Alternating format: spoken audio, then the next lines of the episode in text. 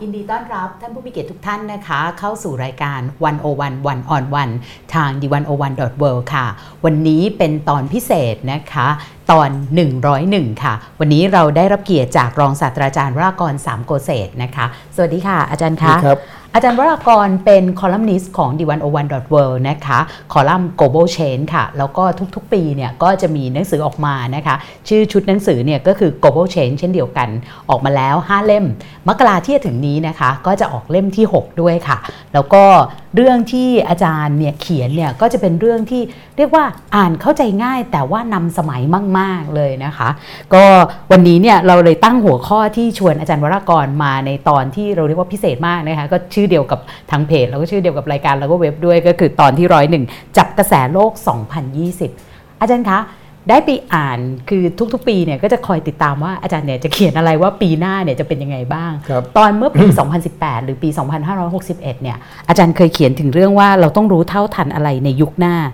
ซึ่งก็อาจารย์บอกว่าต้องรู้เท่าทันการเปลี่ยนแปลงเทคโนโลยีรู้เท่าทันชีวิตรู้เท่าทันใจตัวเองรู้เท่าทันมนุษย์ด้วยกันแล้วก็รู้เท่าทันการต้องมีคุณค่าของมนุษย์มันยังใช้ได้ไหมคะตลอดหนึ่งปีที่ผ่านมาถือว่าเป๊ะไหมหรือว่าถ้าจะเติมอะไรได้อาจารย์อยากจะเติมอะไรคะครับคือไอ้การพยากรณ์ว่าจะเกิดอะไรขึ้นเนี่ยผมว่าเป็นเรื่องยากมากในสมัยปัจจุบันนี้นะครับแต่ถ้าระยะเวลาเพียงปีเดียวเนี่ยยังพอเพียงพอพยากรณ์ได้แต่เกินกว่านั้นเนี่ยผมไม่กล้าหรอกเพราะว่าผมเคยหน้าแตกมาแล้วเมื่อตอนเลือกประธานาธิบดีทรัมป์นะครั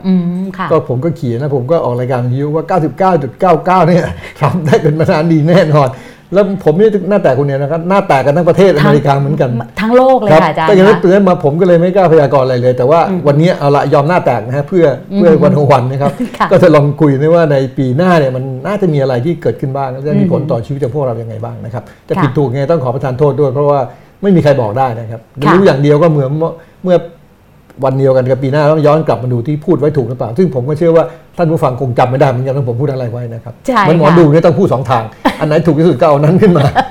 แต่ว่าสำหรับไลฟ์เนี่ยเราก็ดูย้อนหลังได้นะคะเดี๋ยวปีหน้าเรากลับมาดูแล้วกันว่าที่อาจารย์พูดไว้ในปีนี้เนี่ยตกลงว่าตรงหรือไม่อย่างไรแล้วก็สำหรับท่านผู้ชมที่อยู่ทางบ้านนะคะที่ติดตามไลฟ์อยู่เนี่ยก็สามารถเขียนคำถามหรือว่าแลกเปลี่ยนความคิดเห็นมาใต้ไลฟ์ได้เลยนะคะเดี๋ยวเราช่วงครึ่งชั่วโมงหลังเนี่ยเราก็จะเอาคำถามเหล่านั้นมาพูดคุยกับอาจารย์ด้วยนะคะแต่ว่าตอนนี้ขอทำหน้าที่ผู้ดำเนินรายการก่อนนะคะอาจารย์คะถ้าเราดูเนี่ยในเทรนด์ปีนี้เนี่ยเราไล่ไปในหลายๆจุดเลยแล้วกันนะคะว่าจะมีอะไรบ้างเรื่องแรกอยากจะคุยเรื่องเทคโนโลยีก่อนค่ะก็ปีนี้ต่อปีหน้าเนี่ยเราจะได้เห็นอะไรคะก็มันมันเยอะแยะมากเลยนะแต่ผมเอาที่ชัวร์ๆแล้วกันห้าหกอย่างนะครับอย่างแรกนี่ที่ผมชัวร์ที่สุดเลยก็คือรถยนต์ที่เราใช้กันเนี่ยนะครับจะมีรถยนต์ที่ใช้ไฟฟ้ามากขึ้นไม่ว่าจะเป็นแบบไฮบริดก็คือว่าวิ่งไปล้อมันหมุนไปแล้วมันก็ทำให้เกิดไฟฟ้าเข้ามาเก็บไว้ในแบตเตอรี่เนี่ยมากขึ้นหรือว่าเป็นปลั๊กอินนะครับเช่นจอดไว้ในบ้านแล้วก็เอามาเสียบปลั๊กไฟชาร์จไว้สองชั่วโมงหรือชาร์จไว้สามชั่วโมงแล้วก็จะชาร์จไฟฟ้าวิ่งนะครับอันนี้จะมีมากขึ้นอย่างแน่ชัดในช่วงปีหน้านะครับเพราะฉะนั้นใครจะซื้อรถยนต์เนี่ยที่เป็นน้ำมันล้วนๆเนี่ยต้องคิดดูให้ดีนะครับเพราะว่าสี่ปีห้าปีอย่างนี้เนี่ยมูลค่ามือสองมันจะตกมากเลยถ้าเปรียบเทียบกับรถที่เราซื้อมาที่เป็นรถปลั๊กอินนะครับแต่ว่าพอดูแล้วเนี่ยคือในช่วงหลายปีที่ผ่านมาเนี่ยก็มันก็มีแรงต้านอยู่เยอะเหมือนกันที่ว่าเอ้ยจะเปลี่ยนจริงเหรอยังไงก็ขอให้ค่อยๆขยับดีไหมอย่าเพิ่งไปสนับสนุนรถที่เป็นอิเล็กทรอนิกส์ทั้งหมดอะไรแบบนี้กระแสแบบนี้จะต้านไม่ได้แล้วเหรอคะเอาพูดตรงๆนะไอ้การที่เราจะเปลี่ยนจากรถไฟฟ้าไปจากน้ำมันเป็นไฟฟ้าทันทีเนี่ยมันมีสองปัจจัยซึ่งมันสู้กันอยู่นะครับอย่างแรกก็คือ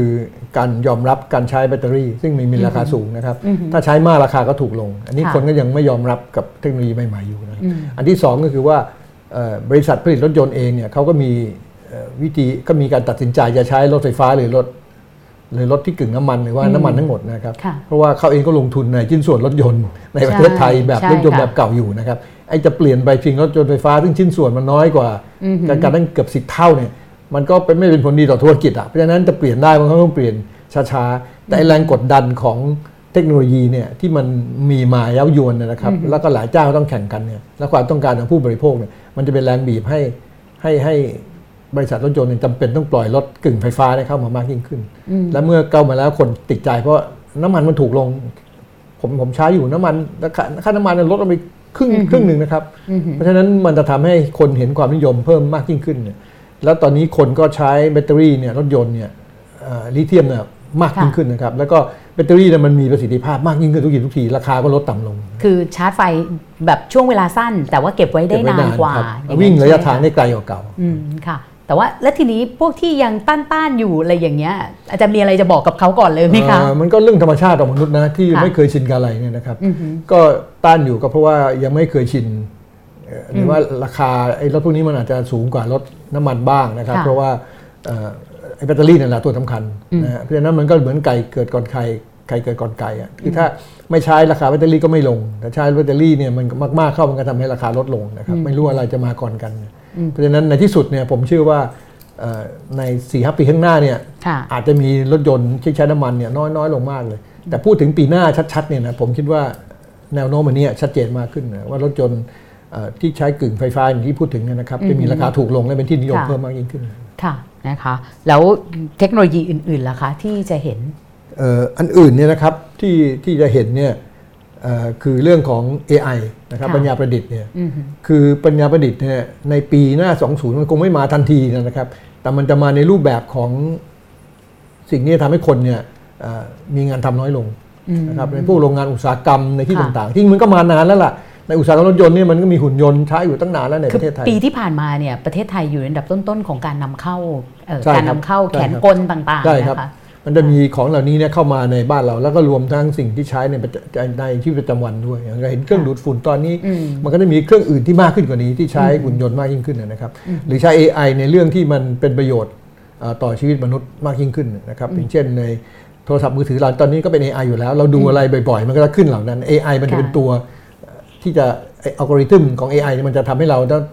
ดูสิ่งนี้มันเราชอบมันขึ้นมามากๆเขาจะได้ขายประกาศโฆษณาให้เราได้นะครับจริงๆเราอยากดูอย่างอื่นเหมือนกันแต่ว่าเขาเขารู้เขากะว่าถ้าเราดูมวยเนี่ยนะมันก็จะมาบอกใส่มวยให้เราดูถ้าเราดูแล้วเดี๋ยวมันก็แทรกโฆษณานะครับถ้าเราเป็นคนไม่ใจร้อนเราก็จะดูโฆษณาแต่ถ้าเราเราก็กดข้ามไปแต่โอกาสที่เราจะดูเนี่ยมันมีมากกว่าถ้าสมมติเอามวยปล้ำให้เราดูนะไม่เขาก็ต้องฟีดสิ่งที่เราชอบมาไอไอมันก็ทำงานส่งไอ้ที่เราดูแล้วชอบไปชอบไปเพราะเรามีโอกาสที่จะที่จะดูโฆษณามากกว่าถ้าที่จะไม่ดูนะครับเพราะฉะนั้นไอ้ เอ ไอ เนี่ยมันจะเข้ามาในชีวิตประจำวันเราในหลายๆเรื่องด้วยกันนะครับพูดถึงพอพูดถึง เอ ไอ ก็ต้องพูดถึงเรื่องพวก Internet of Things ต่างๆพวกนี้ Big Data นะคะค่ะไอ้ไอ้อันที่สามเนี่ย ไอ โอ ที เนี่ยนะครับมันก็จะมีเข้ามาใช้ในชีวิตประจำวันเราอย่างที่เรามองไม่เห็นโดยตรงเนี่ยค่อนข้างมากยิ่งขึ้นนะครับ ไอ โอ ที ก็คือการที่มันเป็นเครือข่ายของเซนเซอร์วงจรไฟฟ้าหรือซอฟต์แวร์โปรแกรมที่ฝังตัวอยู่ในวัสดุนะครับหรือว่า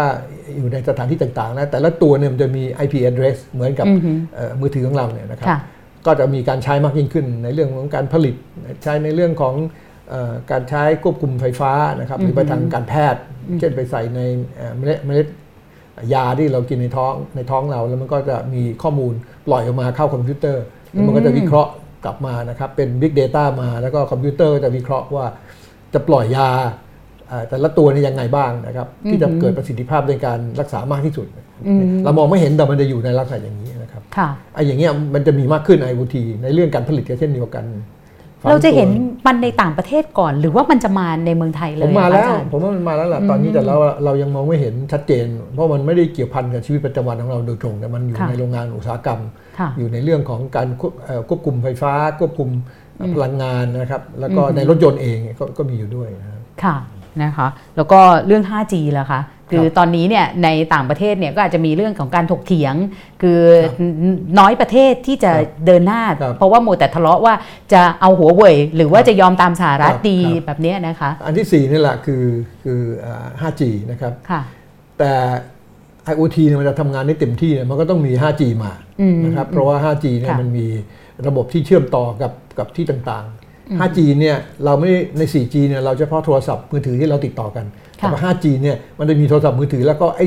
ไอ้เซ็นเซอร์ทั้งหลายเนี่ยจะเข้ามาอยู่ในเครือข่ายเดียวกับเราด้วยนะครับซึ่งถ้ามี ห้าจี เมื่อไหร่โทรศัพท์มือถือของเราที่ใช้กันปัจจุบันนี้ใช้ไม่ได้เลยเพราะว่ามันคนละระบบโดยสิ้นเชิงนะครับแต่ ห้าจี เนี่ยในปี สองพันยี่สิบ เนี่ยผมว่ามีมีแต่พูดครับ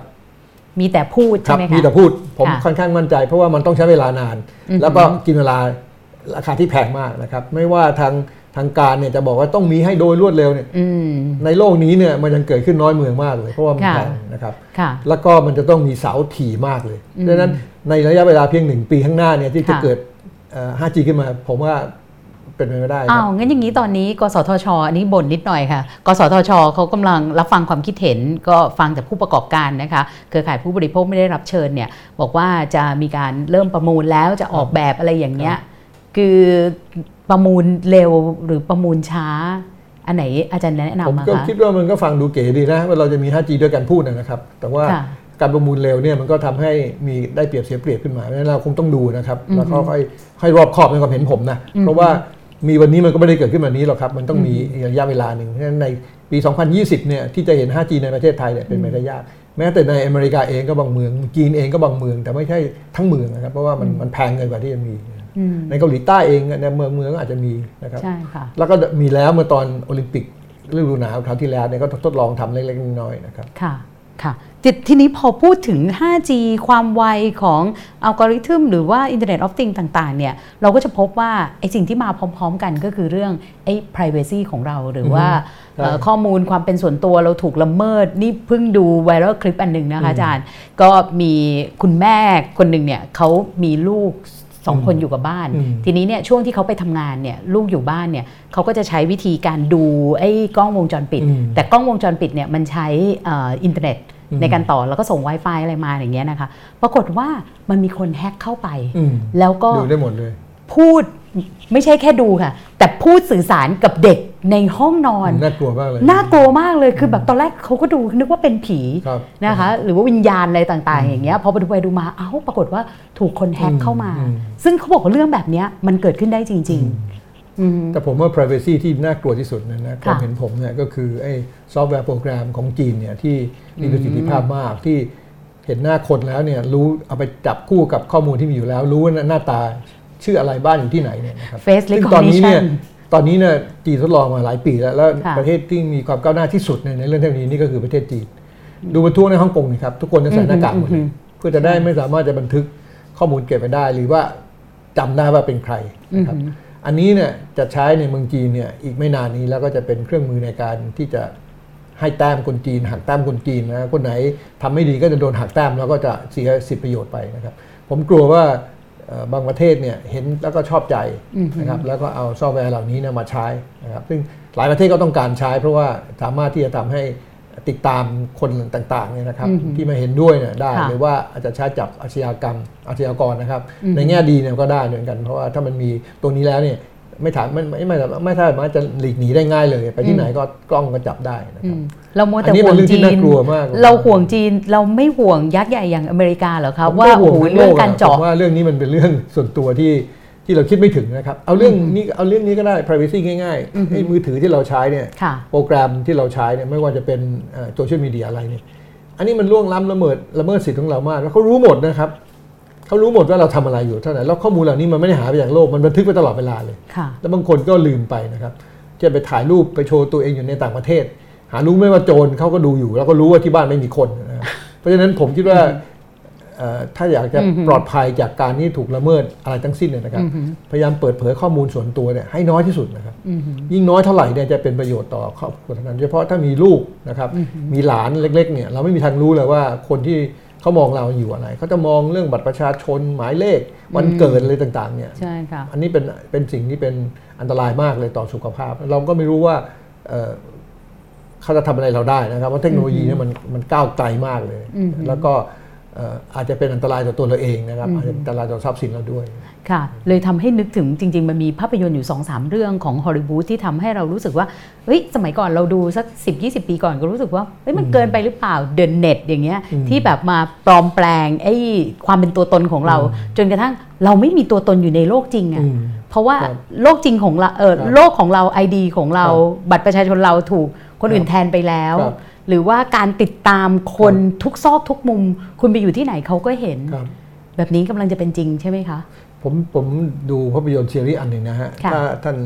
แฟนๆอยากฟังนะครับคือเรื่อง Black Mirror นะครับกระจกสีดำเลยมันพูดถึงเทคโนโลยีก้าวหน้าสมัยต่อไปมีอยู่ตอนนึงเนี่ยดูแล้วกลัวมากเลยคือเรื่องก็คือว่า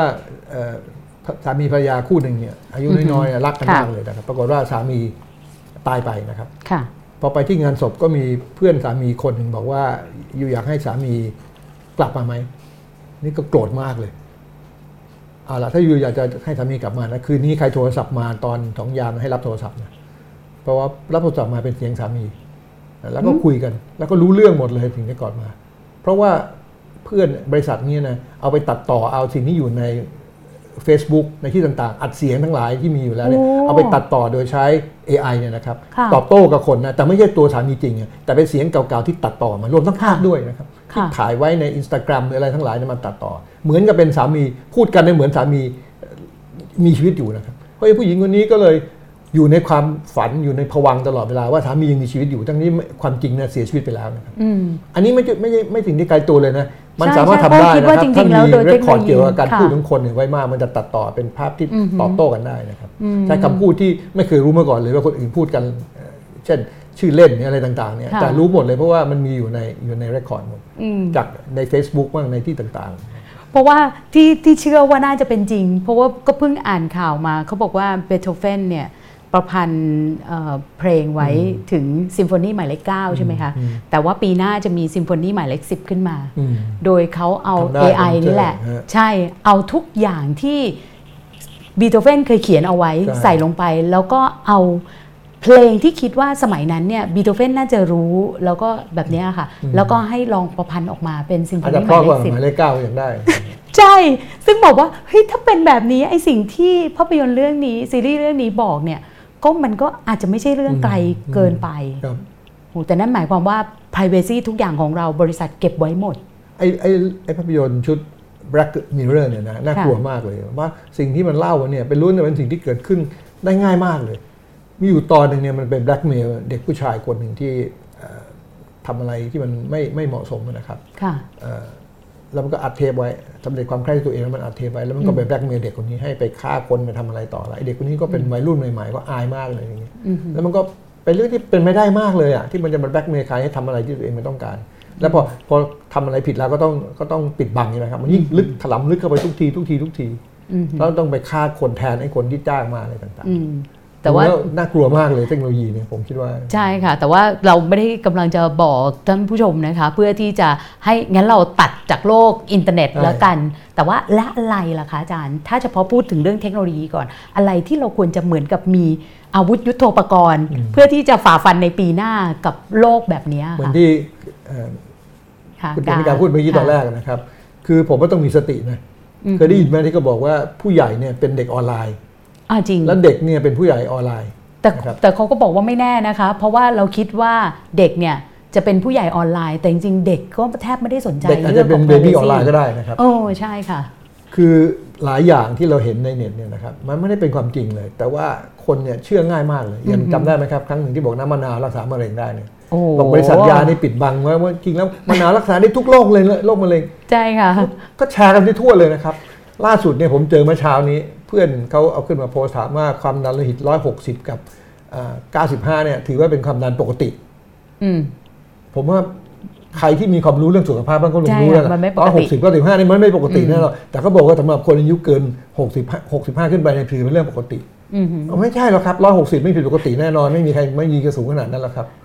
แต่ก็ถือว่าเป็นเรื่องจริงนะครับเพราะว่าหน้าตาของของที่เป็นตารางมาเนี่ยดูน่าเชื่อถือมากผมเอ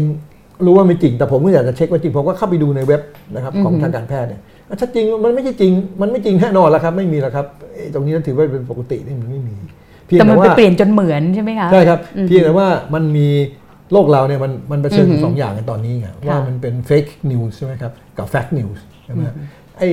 สิ่งที่เราเคยเชื่อมาก่อนนี่ว่ามันจริงเนี่ยบางทีมันก็จากแฟกต์นิวส์มันกลายเป็นเฟกนิวส์นะครับอย่างไอ้กินยาลดไขมันเนี่ยนะครับกินยาลดไขมันเนี่ยกินกันมานานเลยผู้ใหญ่เขากินนะสเตตินนะคุณกนิการรู้ดีกับผมเนี่ยแต่ว่าจริงๆเนี่ยมันไม่จำเป็นต้องกินมากขนาดนั้นหรอกเพราะว่ามันมีอยู่ ยี่สิบเปอร์เซ็นต์ ของคนที่มีไขมันสูงเนี่ยนะครับ แอล ดี แอล เนี่ยนะครับกับคอเลสเตอรอลเนี่ยสูงเนี่ยที่มันจะเป็นประโยชน์ที่มันเป็นโทษต่อร่างกายตัวเองแต่หมอสั่งให้กินทั้ง หนึ่งร้อยเปอร์เซ็นต์ เลยก็กินกันมาสนุกขนานตลอดตอนนี้ก็พิสูจน์แล้วว่ามันไม่ได้ใช้ได้สำหรับทุกคนแต่ว่าไม่ได้มีการพิสูจน์ว่าไอ้ แปดสิบเปอร์เซ็นต์ ที่มันจะเป็นต้องใช้เนี่ยคือใครแล้วจะเป็นต้องกินหรือไม่นะครับมันก็เลยขายยาได้ดีมากแล้วก็ ปีนึงเสียเงินเป็นพันพันล้านในทั่วโลกแต่มันก็ทำให้คนที่แบบรู้สึกว่าขัดข้องใจรู้สึกตั้งคำถามกับความเห็นทางการแพทย์แล้วก็ที่มีอิทธิพลของบริษัทยาก็เลยพร้อมที่จะเชื่ออะไรแบบมะนาวรักษาโรคมะเร็งอะไรแบบนี้หรือมะนาวโซดารักษาโรคมะเร็งคือคือนอกจากนี้นะเราบางอย่างที่เราเคยรู้ว่าจริงอยู่แล้วเนี่ยทางการแพทย์จริงๆก็ไม่แน่ใจว่าจริงหรือเปล่าเอาอย่างเรื่องที่ที่ผมเคยเขียนเนี่ยนะที่ลงในนิตยสารฝรั่งเนี่ยทางนิตยสารแล้วผมเอามาเล่าต่อเนี่ยก็คืออาหารเนี่ยที่ดีต่อสุขภาพหัวใจนะครับเรากินน้ำมันปลาเรากินไม่กินไขมันไม่กินอะไรทั้งหลายเนี่ยมีงานวิจัยทดลองวิทยาศาสตร์หลายสิบอันเนี่ยพบว่ามันแทบจะไม่มีประโยชน์อะไรเลยต่อสุขภาพหัวใจนะครับที่จะพอมีประโยชน์อยู่บ้างเนี่ยก็คือโอเมก้าสามที่มาจากน้ำมันปลาพอมีประโยชน์อยู่บ้างนะครับแล้วก็อาหารที่เรียกว่าเมดิเตอร์เรเนียนก็คือกินไขมันน้อยกินถั่วมากนั่นแหละพอจะมีประโยชน์อยู่บ้างนะนอกเหนือจากนั้นวิตามินทั้งหลายที่กินนะครับงานวิจัยบอกว่าไม่มีประโยชน์เลยต่อสุขภาพหัวใจนะครับผมพูดถึงสุขภาพหัวใจอย่างเดียวนะสิ่งเดียวที่เป็นสุขภาพต่อหัวใจที่แน่นอนไม่ต้องพิสูจน์เลยเนี่ยก็คือการออกกำลังออกกำลังกายนะครับเพราะฉะนั้นมนุษย์เราเนี่ยจ่ายเงินค่ากินวิตามินเนี่ยมหาศาลเลยแต่กินเพื่อความสบายใจผมนี่ก็กินไม่ได้ไปกินผมก็กินเพื่อความสบายใจเหมือนกันก็อ่านพบแต่ว่าก็กันเหนียวนะแล้วก็เราก็กินไว้ก่อนเนี่ยนะเราก็ไม่รู้แน่ชัดว่าเดี๋ยวอีกอีกปีต่อมาการแพทย์จะบอกว่าเป็นประโยชน์ก็ได้เพราะว่า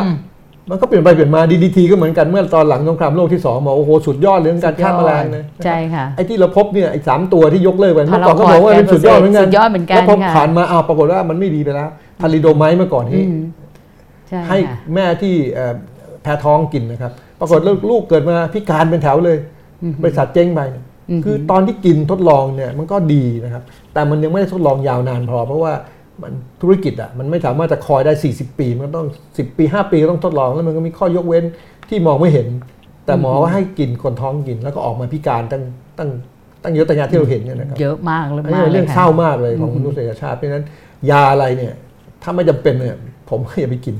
ถ้าไม่จำเป็นจริงๆนะอย่าไปกินยาแก้ปวดบางคนนะครับที่ผมรู้จักเนี่ยเขาไม่กินเลยเขายอมทนปวดถ้าไม่ปวดมากเกินไปเขาก็ไม่กิน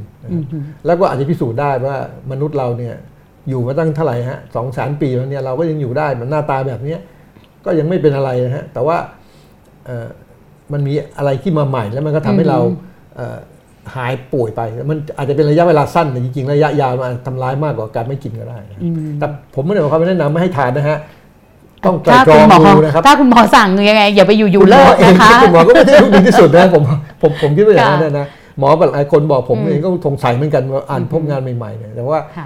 ก็คือมีสติพูดง่ายๆนะครับอย่าไปเชื่อใครง่ายๆเนี่ยจะบอกน้ำมะนาวรักษามะเร็งในทุกโรคเนี่ยอันนี้ไม่ใช่แน่นอนค่ะนี่แค่เฉพาะเราพูดถึงเรื่องเทคโนโลยีนะคะยังน่าตื่นเต้นขนาดนี้เลยแต่ว่าตอนนี้เนี่ยคือเรื่องการเมืองเศรษฐกิจเนี่ยของโลกเนี่ยโอ้โหมันปั่นป่วนมากในช่วงปีที่ผ่านมาเนี่ยคือเรียกว่าเดาอะไรแทบไม่ได้เดาอะไรก็จะผิดนะคะอาจารย์บอกแล้วว่าตอนเมื่อปีสองพันสิบแปดเนี่ยอาจารย์ก็เดาผิดมาครั้งหนึ่งแล้วนะคะตอนนั้นอาจารย์เดา Brexit ด้วยไหมคะผมก็คิดว่าไม่ผ่านนะฮะแต่ว่าผมโชคดีว่าผมมีบทเรียนจากทรัมป์เรียบร้อยแล้วผมไม่เขียนค่ะงั้นการเมืองค่ะอาจารย์คิดว่าปีหน้าเป็นยังไงการเมืองไทยเนี่ยนะครับจริงๆเนี่ยพูดถึงเศรษฐกิจแล้วกันเศรษฐกิจเศรษฐกิจไทยเนี่ยมันประโยงเศรษฐกิจโลกมากนะเราพูดถึงเศรษฐกิจโลกก่อนแล้วกันนะครับตอนนี้เนี่ยในช่วงระยะอาทิตย์หน้าเนี่ยสิ่งที่คนทั้งโลกเนี่ยจับตามองเนี่ยเพราะว่ามันเป็นเรื่องที่เชื่อมต่อเศรษฐกิจโลกเนี่ยก็คือการที่ในทรัมป์เนี่ยจะถูก impeach นะครับวันพุธนี่นะครับคือวันพรุ่งนี้เนี่ยถ้าใครมีเวลาอยากจะดูประวัติศาสตร์เนี่ยก็ลองเปิด YouTube Live ดูนะครับเกี่ยวกับทรัมป์เนี่ยผมว่าประมาณสักสามทุ่มหรือสี่ทุ่มเนี่ยเราคงจะได้เห็นนะครับแต่คงยังไม่ได้โหวตทันทีคงจะมีการพูดกันอีกยาวเลยนะครับ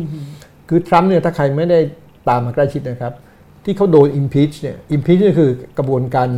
ตั้งข้อหาซึ่งรัฐสภาอเมริกันเนี่ยเป็นคนตั้งข้อหานะครับเมื่อเห็นว่ามันมีหลักฐานต่างๆมีมากมายแล้วนะครับในประวัติศาสตร์ก็มีเพียง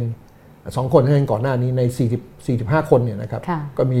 ประธานาธิบดีจอห์นสันแอนดรูจอห์นสันเมื่อสมัยรัชกาลที่สามเนี่ยแล้วก็มาคลินตันเนี่ยนะครับเมื่อหนึ่งพันเก้าร้อยแปดสิบเก้าเนี่ยครั้งแล้วก็ทรัมป์เนี่ยจะเป็นคนอีกครั้งนิกสันนี่ก็ลาออกไปลาออกก่อนอันนี้กระบวนการก่อนที่จะ impeach ได้เนี่ยก็ต้องผ่านกรรมาธิการทางทางข้อมูลอาจารย์จนกระทั่งฟังหลักฐานจนแน่ชัดแล้วเนี่ยนะครับว่า มีความผิดจริงเนี่ยก็ตั้งข้อหาก็ตั้งข้อหาสองอันอันนึงก็คือว่าอะไรล่ะครับ bribery นะติดสินบนนะครับคือทรัมป์เนี่ยใช้ความได้เปรียบในการที่อเมริกาเนี่ยจัดสรรงบประมาณทางทหารในประมาณเกือบห้าร้อยล้านดอลลาร์ให้กับยูเครนนะครับแล้วก็โทรไปหาประธานดียูเครนบอกว่าจะให้จะขอความช่วยเหลือก็คือให้ไปสอบสวนคู่แข่งขันทางการเมืองคือบีเดนกับลูกสาวลูกชายเนี่ยซึ่งเป็นคู่แข่งทางการเมืองพรรคเดโมแครตเนี่ยเพื่อไปหาว่ามันมีอะไรเบื้องหลังไหมเพื่อมาล่ากันกับไอ้สิ่งเหล่านี้นะครับก็ทำก็บอกว่านี่เป็นเพียงโทรศัพท์อันเดียวมันจะเป็นอะไรนี่เป็นเพอร์เฟกต์ที่สุดในโลกแต่ไม่ใช่จากการสอบสวนเนี่ยพบว่าทรัมป์เนี่ยส่งคนหลายคนไปช่วยเพื่อจะไปขุดค้นไอ้ความสกปรกเนี่ยอันนี้ผิดรัฐธรรมนูญนะครับเอาอิทธิพลของต่างชาติเนี่ยมาแล้วมันเป็นการแลกเปลี่ยนระหว่างผลประโยชน์ของรัฐเนี่ยกับผลประโยชน์ส่วนตัวนะครับที่ข้อที่หนึ่งข้อที่สองก็คือกีดขวางข้อมูลทั้งหลายครับคือเวลาที่เขาขอข้อมูลมาปกติเนี่ยอเมริกาเนี่ยเขาจะมีสาม สามฝ่ายที่ถ่วงอำนาจกันนะฝ่ายตุลาการนิตินิติบัญญัตินิติบัญญัติและบริหารใช่ไหมครับแต่ทรัมป์เนี่ยไม่ให้เอกสารอะไรทั้งสิ้นเลยนะครับอันนี้ผิดแน่นอนเพราะว่าคลินตันก็ต้องให้นิกสันทุกคนให้หมดเลยแต่ทรัมป์บอกไม่ให้สักอย่างมีอะไรไหมทรัมป์ก็ไม่จะคนปกติแล้วนะครับเพราะฉะนั้นโดนแน่นอนมันพูดนี้นะเดโมแครตคราวนี้พอเมื่อ impeach แล้วเนี่ยนะครับมีสองข้อหาเนี่ยแค่โดนข้อหาเดียวก็ถือว่าถูกถูก impeach แล้วแล้วก็จะส่งข้อหานี้ไปที่สภาสูงคือผู้สมาชิกอันนี้ต้องไปพูดกันเหมือนกับเป็นศาลแล้วคราวนี้นะพูดกันเหมือนกับว่าเป็นศาลพิจารณาเลยก็คือต้องมีต้องมีการแก้ข้อกล่าวหาก็หากันถ้าสองในสามเนี่ยบอกว่าให้ออกเนี่ยก็ต้องหลุดพ้นคราวนี้คนที่อยู่จะบอกได้ออกเนี่ยมันก็ต้องเป็นคนที่ตรงข้ามกับทรัมป์อยู่แล้วครับอันนี้ในวุฒิสภาเนี่ยมันเป็นพรรครีพับลิกันประมาณห้าสิบสามคนเดโมแครตสี่สิบเจ็ดคนมันต้องการเสียงหกสิบเจ็ดถึงจะออกได้นะครับคนก็บอกว่ามันคงไม่มันมันคงไม่ถูกออกหรอกนะครับก็หลายคนก็พูดอย่างนี้แต่ว่ามันก็ไม่แน่เหมือนกันเพราะว่าสิ่งที่ต่อสู้กันเนี่ยมันไม่ได้ต่อสู้กันในสภาแต่มันต่อสู้กันในประชาชนนะครับว่าคนจะเชื่อถือไหมว่าทรัมป์เนี่ยสมควรที่จะออกจากออฟฟิศนะครับมันก็ต้องต่อสู้กันด้วยหลักฐานต่างๆเหล่านี้เพราะฉะนั้นถึงแม้ว่าจะไม่ออกทรัมป์ไม่ออกเนี่ยแต่มันก็จะมีเรื่องเล่าเนี่ยต่อเนื่องกันไปเ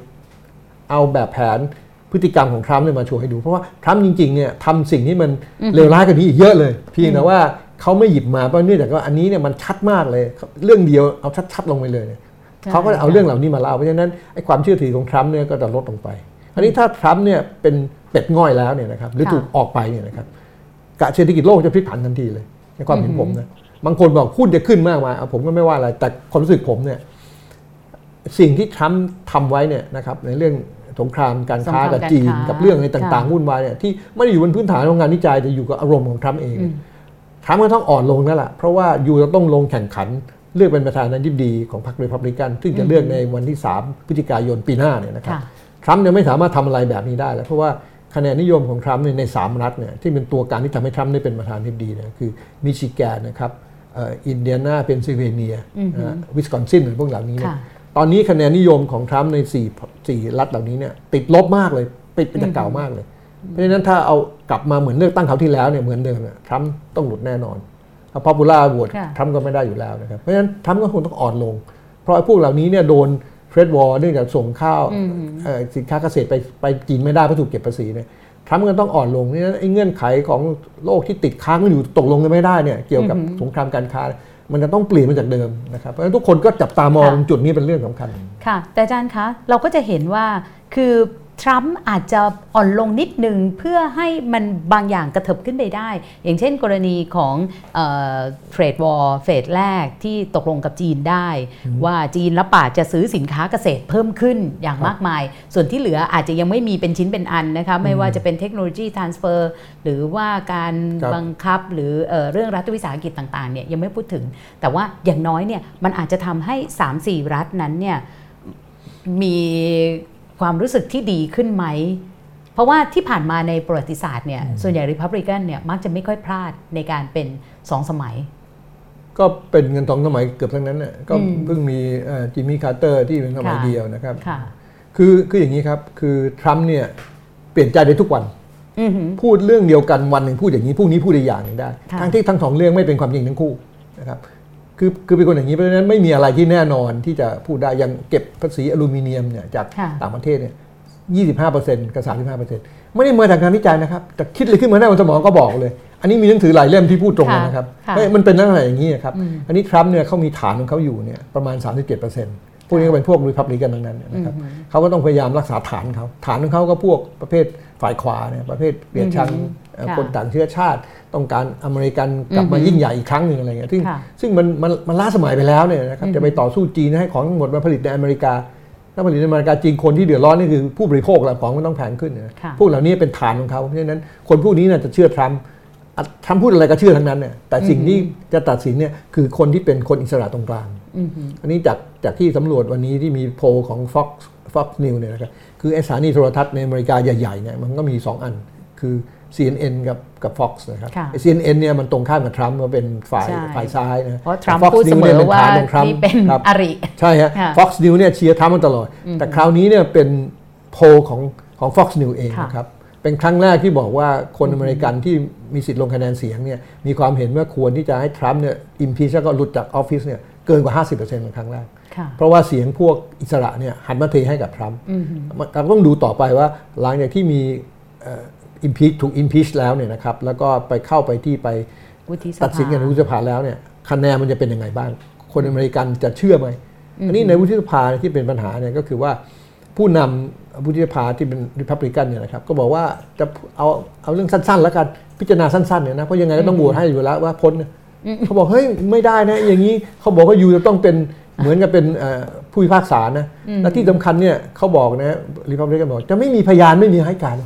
บอกไม่มีที่ไหนในโลกที่เป็นเรื่องของการต่อสู้กันอย่างเงี้ยตอนตอนคลินตันก็มีนะครับของจอร์นสันก็มีแต่ทำไมถึงทรัมป์นี่ไม่มีเขาบอกเอ้าทรัมป์ปิดบังอะไรเหรออยู่กลัวอะไรเหรออยู่ถึงถ้าถ้าอยู่คิดว่าที่เขาพูดมาเนี่ยเป็นของที่มันผิดพลาดไม่ถูกอยู่ก็เอามาหักล้างดิแต่ทางรีพับลิกันก็ไม่กล้าเพราะรู้ว่ามันเป็นความจริงครับไอ้ตรงนี้ถ้าคนอเมริกันเชื่อตรงนี้นะคำนิยมของทรัมป์ก็จะตกลงแล้วตกลงเนี่ยยี่สิบกว่าคนเนี่ยรีพับลิกันที่ต้องเลือกตั้งในปลายปีนี้เนี่ยก็ต้องระวังนะถ้าอยู่ไม่ทำตามเสียงประชาชนอยู่ก็อาจจะไม่ได้รับเลือกตั้งเข้ามาตรงนี้อาจจะพลิกอีกสักสิบกว่าคนนะถ้าพลิกอีกสิบคนก็ทรัมป์ก็เดือดร้อนแหละค่ะฉะนั้นก็เป็นไปได้จำนวนหนึ่งว่าเราอาจจะเห็นลักษณะของรัฐบาลอเมริกันที่เป็นรัฐบาลเป็ดง่อยในช่วงของกลางปีหน้าขึ้นไปอย่างนี้ใช่ไหมคะแต่ว่าอาจารย์คะการที่ทรัมป์เนี่ยแบบมีการตัดสินใจแบบที่อาจารย์บอกว่าก็ดูไม่ปกติไม่ได้อยู่บนพื้นฐานของงานวิจัยหรืออะไรเลยเนี่ยหรือว่าใช้อารมณ์เนี่ยแต่มันกลายเป็นต้นแบบให้ผู้นำจำนวนมากออกหน้าตาแบบนี้หมดเลยคือมันไม่เป็นที่มันน่ากังวลเลยนะคือมันไม่ได้ทำให้คนต่างประเทศเท่านั้นเองแต่มันทำให้คนอเมริกันเนี่ยมีคุณค่าที่แตกต่างไปเมื่อก่อนเนี่ยประธานาธิบดีเนี่ยถือว่าเป็นคนที่เป็นตัวอย่างของเด็กอเมริกันนะครับจะต้องพูดความจริงเหมือนจอร์จวอชิงตันนะครับจะต้องมีความซื่อสัตย์จะต้องจงรักภักดีต่อชาติรักเพื่อทูลรัฐธรรมนูญรักชาติแต่ตอนนี้มันไม่ใช่ค่านิยมนะทรัมป์โกหกเนี่ยเฉลี่ยในวันละเขาคำนวณดูแล้วเข้ามารับตำแหน่งเนี่ยประมาณพันพันกว่าวันเนี่ยนะครับโกหกไปแล้วหมื่นสามพันเฉลี่ยแล้วเกือบร้อยครั้งต่อวันอันนี้อันนี้มีคนสิบสิบสิบสามครั้งต่อวันนะครับที่โกหกเพราะฉะนั้นความนิยมตรงนี้เนี่ยไอ้คุณค่าแบบนี้เนี่ยของคนอเมริกันเรื่องนี้ไอ้การโกหกเป็นเรื่องธรรมดาแล้วแม้แต่ประธานาธิบดียังโกหกเลยต้องพูดอะไรความจริงเลยใครพูดอะไรก็โกหกซะอย่างนะแล้วทุกอย่างที่เขาพูดอย่างทรัมป์ก็จะพูดอีกอย่างหนึ่งนะครับแล้วคนที่เป็นแฟนทรัมป์ก็จะเชื่ออย่างหลับหูหลับตาเชื่อทั้งที่มันมันไม่ใช่ความจริงเลยแม้แต่น้อยก็ยังพูดว่าใช่ก็ทำตามไอ้มือขวาของฮิตเลอร์กัปเปอร์นะครับบอกว่าโกหกเนี่ยบ่อยๆนะครับโกหกคำโตทีนี้ที่มันไม่น่าจะเป็นไปได้เนี่ยแล้วคนก็จะเชื่อไปเองทำให้เขาคนเชื่ออย่างนี้เพราะฉะนั้นพูดโกหกทุกวันทุกวันทุกวันคนก็จะเชื่อไปเองแต่ที่สำคัญคือเมื่อโกหกทุกวันเข้าไปตัวเองก็จะเชื่อคำโกหกอันนั้นมันเป็นความจริงเลยครับและตรงนี้แหละครับที่มันจะวิบัต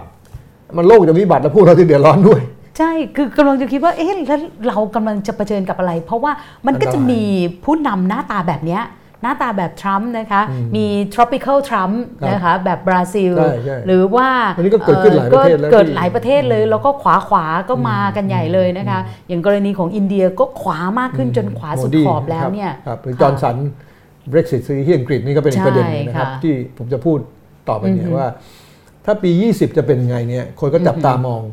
การเลือกตั้งในอเมริกาที่เป็นผลต่อเศรษฐกิจโลกนะครับแล้วก็มาที่อังกฤษนะครับที่ได้โหวตแล้วว่าจะออกจาก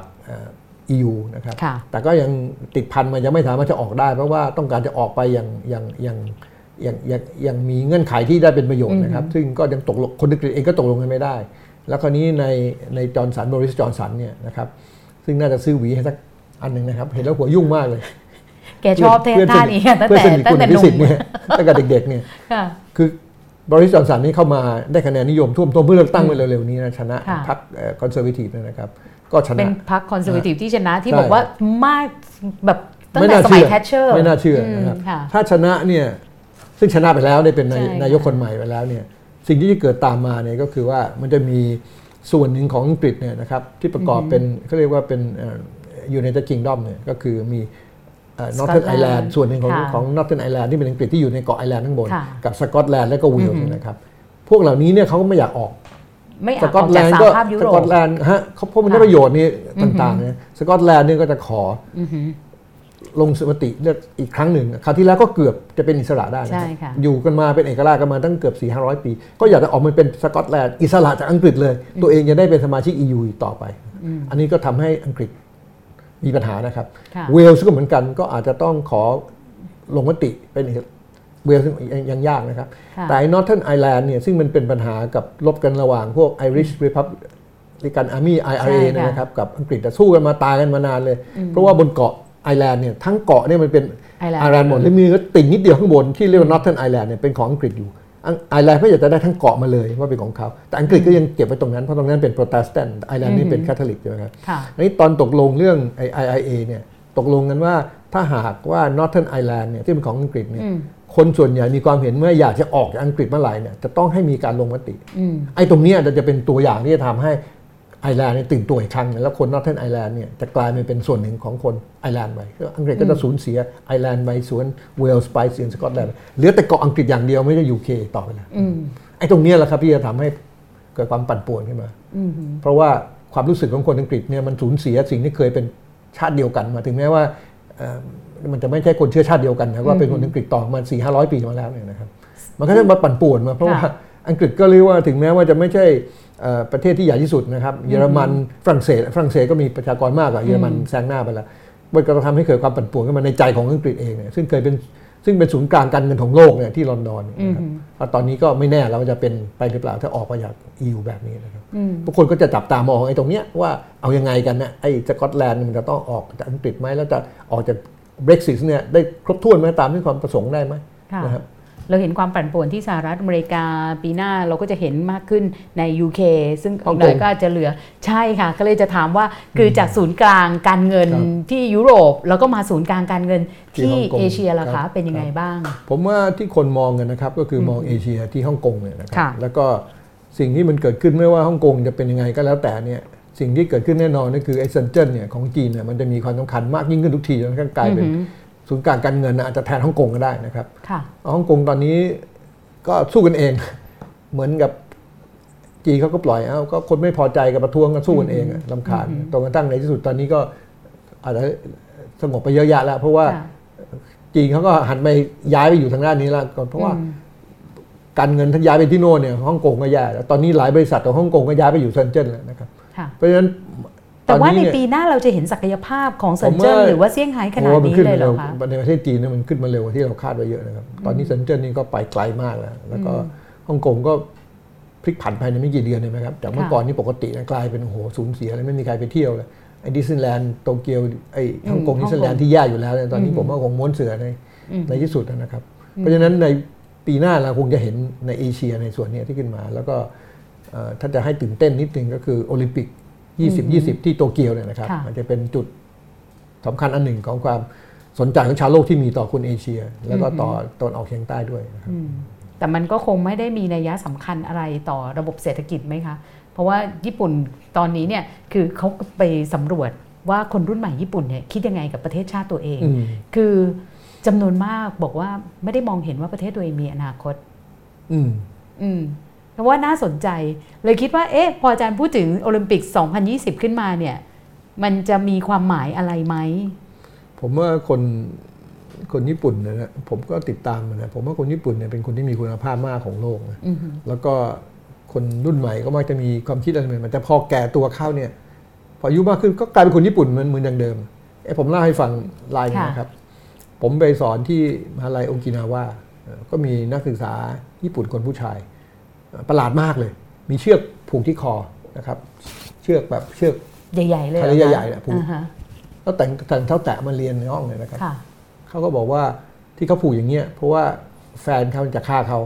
แล้วเลิกกันไปเพราะฉะนั้นเขาก็เลยนึกถึงแฟนด้วยการเอาเชือกอันนี้ติดคอไว้เพื่อเป็นที่ระลึกนะครั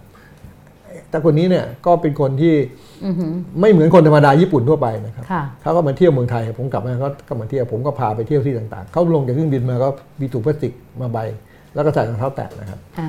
บขากลับไปก็มีถุงพลาสติกใบใส่รองเท้าแตะไปนะครับเป็นลูกศาสตราจารย์ทางเศรษฐศาสตร์นะแต่ก็ไม่บอกผมเพิ่งรู้ทีหลังนะครับก็ผ่านไปประมาณนักห้าปีกว่าผมก็ไม่ได้ติดต่อเลยพออีกทีก็ส่งการแต่งงานมาถึงผมเขาเขาแต่งงานคนไทยที่ที่โรงงานแห่งหนึ่งในประเทศไทยไปทำงานที่โรงงานผมก็ไปที่งานแต่งงานอ้าว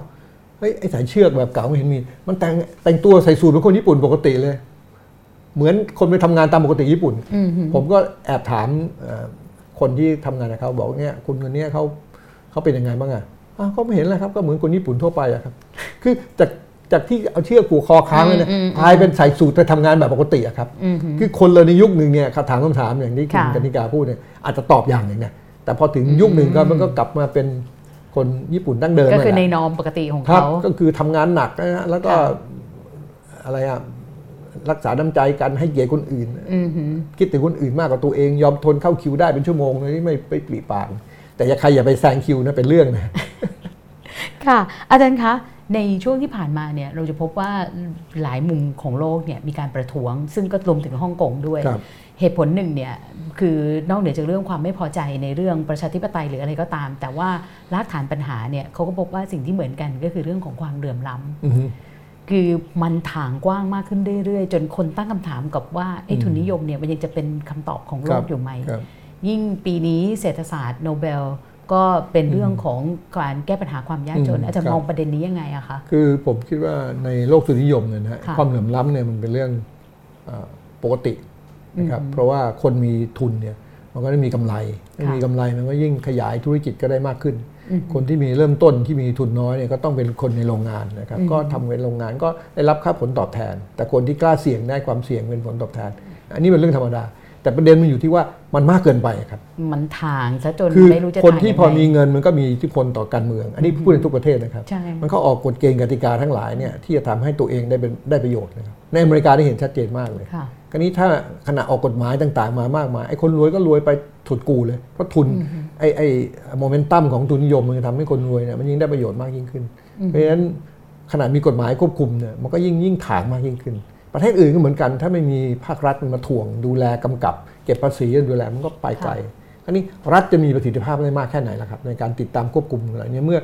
คนที่รวยเหล่านี้ก็มีอิทธิพลในทางการเมืองบริจาคให้พรรคการเมืองในระบอบประชาธิปไตยนะครับเพราะฉะนั้นไอ้เรื่องที่มันเหลื่อมล้ำเนี่ยครับมันก็มันก็เป็นเรื่อง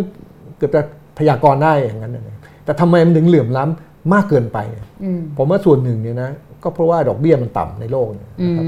พอดอกเบี้ยต่ำเนี่ยคนที่มีทุนน้อยเนี่ยก็ไม่สามารถที่จะมีผลตอบแทนที่สูงได้นะครับฝากเงินธนาคารก็มีผลตอบแทนที่ต่ำเพราะฉะนั้นหนทางที่จะได้ถูกมันก็ต้องซื้อหวยนะครับเล่นแชร์อะไรประหลาดๆต่างๆเหล่านี้ที่จะรวยได้ใครชักจูงอะไรก็เอาทั้งนั้นได้ผลตอบแทนสูงในขณะที่คนมีเงินเขาไม่มาเล่นเลยอย่างนี้หรอกครับเขาก็ไปซื้อตลาดเงินตลาดทุนนะครับลงทุนซื้อหุ้นซื้อหุ้นไปเก่งกำไรที่ดินเขารวยขึ้นมาเพราะไอ้ความเหลื่อมล้ำมันก็ยิ่งมากยิ่งขึ้นอ่ะใ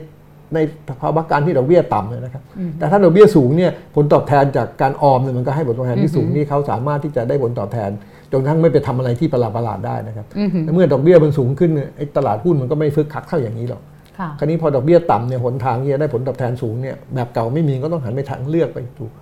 ตลาดหุ้นแทนนี่มันก็เลยทำให้ความเหลื่อมล้ำเนี่ยมันมีมากยิ่งขึ้นในสภาวะการที่ดอกเบี้ยต่ำทั่วโลกเลยนะครับค่ะทีนี้พอแบบนี้แล้วมันก็เริ่มมีแรงปะทุมากขึ้นเรื่อยๆในปีหน้าเราจะเห็นทิศทางที่ดีขึ้นของความเหลื่อมล้ำไหมคะว่ามันจะหดลงเพราะว่าเพราะว่าคือโลกมันคงไม่น่าจะถ่างไปอย่างนี้เรื่อยๆมั้งคะผมคิดว่าในช่วงระยะเวลาสั้นๆปีเดียวเนี่ย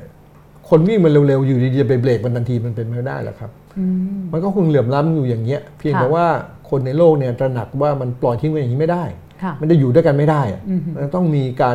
รออกกฎหมายนะครับมันจะต้องมีการเปลี่ยนแปลงผลักดันให้ให้ให้แกลบให้ให้เครื่องมือและให้โมเมนตัมเหล่านี้มันหยุดโมเมนตัมมันลงไปอย่างในสมัยโอบามาเนี่ยก็พยายามเต็มที่นะครับโอบามานี่เป็นประธานาธิบดีที่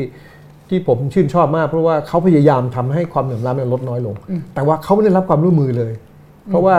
คนรีพับลิกันเนี่ยรีพับลิกันเนี่ยไม่ร่วมมือในสภาครับและส่วนหนึ่งเนี่ยถ้าจะพูดอย่างลึกๆลงไปเนี่ยก็เพราะว่าโอบามาเนี่ยเป็นคนผิวดำที่ขึ้นมาเป็นประธานาธิบดีทุกคนเหล่านี้ไม่ยอมรับเพราะฉะนั้นอะไรที่ทำมาเนี่ยถ้าคนได้รับความนิยมจากพรรคในพรรครีพับลิกันส่วนหนึ่งแล้วเนี่ยก็ต้องทำอะไรที่ไม่ร่วมมือกับโอบามาเพราะฉะนั้นโอบามาเนี่ยแปดปีเนี่ยทำอะไรหลายอย่างในขอบเขตที่ประธานาธิบดีทำได้แต่ในเรื่องของระดับออกกฎหมายแล้วเนี่ยโอบามาแทบจะทำอะไรไม่ได้เลยความเหลื่อมล้ำที่พยายามจะทำเนี่ยก็ทำได้เพียงจับคนที่ไอ้คนร่ำรวยเอาเงินไปฝากไว้ในไอ้พวกเกาะซีเชลไอ้เกาะต่างๆเนี่ยทำได้แค่นั้นเองแต่มากกว่านั้นก็ทำอะไรไม่ได้นะครับแต่ว่าแล้วเราจะเห็นอะไรหรือเปล่าคะเพราะว่าในเชิงเศรษฐศาสตร์มันมีเครื่องมือใหม่ๆอยู่เหมือนกันไม่ใช่เหรอคะผมว่ามันต้องอยู่ที่คนผมว่ามันอยู่ที่ประชาชนเนี่ยนะครับมันอยู่ที่องค์กรระดับโลกอยู่ที่ความคิดของคนในสังคมเนี่ยที่จะเข้ามาบอกว่าเฮ้ยมันไม่ไหวแล้วนะไอ้ความเหลื่อมล้ำเหล่านี้ต้องหยุดเนี่ยแต่ผมยังมองไม่เห็นในระยะสั้นนะว่ามันจะมีไอ้การเปลี่ยนแปลงในลักษณะที่หยุดไอ้โมเมนตัมในเหล่านี้ได้ยังไงแม้ว่านักเศรษฐศาสตร์จะออกมาพูดนะครับว่าความเหลื่อมล้ำมันจะนำไปสู่ปัญหาเวลาต่อไปแต่ว่านั่นคือจะออกมาในปีสั้นๆเนี่ยผมคิดว่ายากแต่ถ้าจะมีคนคิดผลักดันกันออกมาเป็นกฎหมายที่เริ่มต้นกระบวนการนะครับในระดับโลกหรืออะไรเหล่านั้นเนี่ยอาจจะมีแต่ทีนี้ที่แก้ไขได้ทันทีเนี่ยผมว่าคงยากในระยะเวลาเพียงปีเดียวเลยนะครับฉะนั้นไอ้เรื่องปัญหาเรื่องความเหลื่อมล้ำจะเป็นโจทย์ในปีหน้าต่อไปนะคะคือระยะสั้นๆเนี่ยอย่างที่อาจารย์บอกแต่ถ้าเราดูในเรื่องความเหลื่อมล้ำทางการศึกษาเนี่ยนะครับซึ่งเป็นหัวใจสำคัญเป็นต้นน้ำสำคัญเลยของความเหลื่อมล้ำที่ตามมาเนี่ยผมคิดว่ามีการเปลี่ยนแปลงเอาดูในประเทศไทยแล้วกันนะครับกองทุนกองทุนเพื่อลดปัญหาความเหลื่อมล้ำทางการศึกษาผมจำชื่อไม่ได้ยาวๆเนี่ยนะทกศเนี่ยนะครับที่ที่ที่ทำอยู่เนี่ยผมเชื่อว่าเป็นเครื่องมืออันหนึ่งเนี่ยที่จะเห็นทำให้เริ่มต้นเนี่ยคนที่ไม่มีโอกาสดีเท่ากับคนทั่วไปเนี่ยนะครับได้มีโอกาสดียิ่งขึ้นแต่งบถูกลดไปตั้งเยอะนี่ค่ะก็ก็ก็แต่ว่ามันก็ได้เริ่มทำอะไรนะครับที่ไปแก้ที่ต้นน้ำแล้วก็แก้ที่ข้อมูลฐานเนี่ยซึ่งตอนนี้อาจจะไม่เห็นประโยชน์ใน สี่ถึงห้า ปีเนี่ยไอ้ปีสองปีไม่เห็นแต่ว่ามันจะเป็นรากฐานของการที่จะเปลี่ยนแปลงต่อไปในอนาคตข้างหน้านะครับผมว่าตรงนั้นเนี่ยจะเป็นแก้ไขในระยะยาวซึ่งอาจจะยาวเกินไปด้วยก็ต้องทำอย่างอื่นด้วยเกี่ยวกับเรื่องของความเหลื่อมล้ำทางเศรษฐกิจ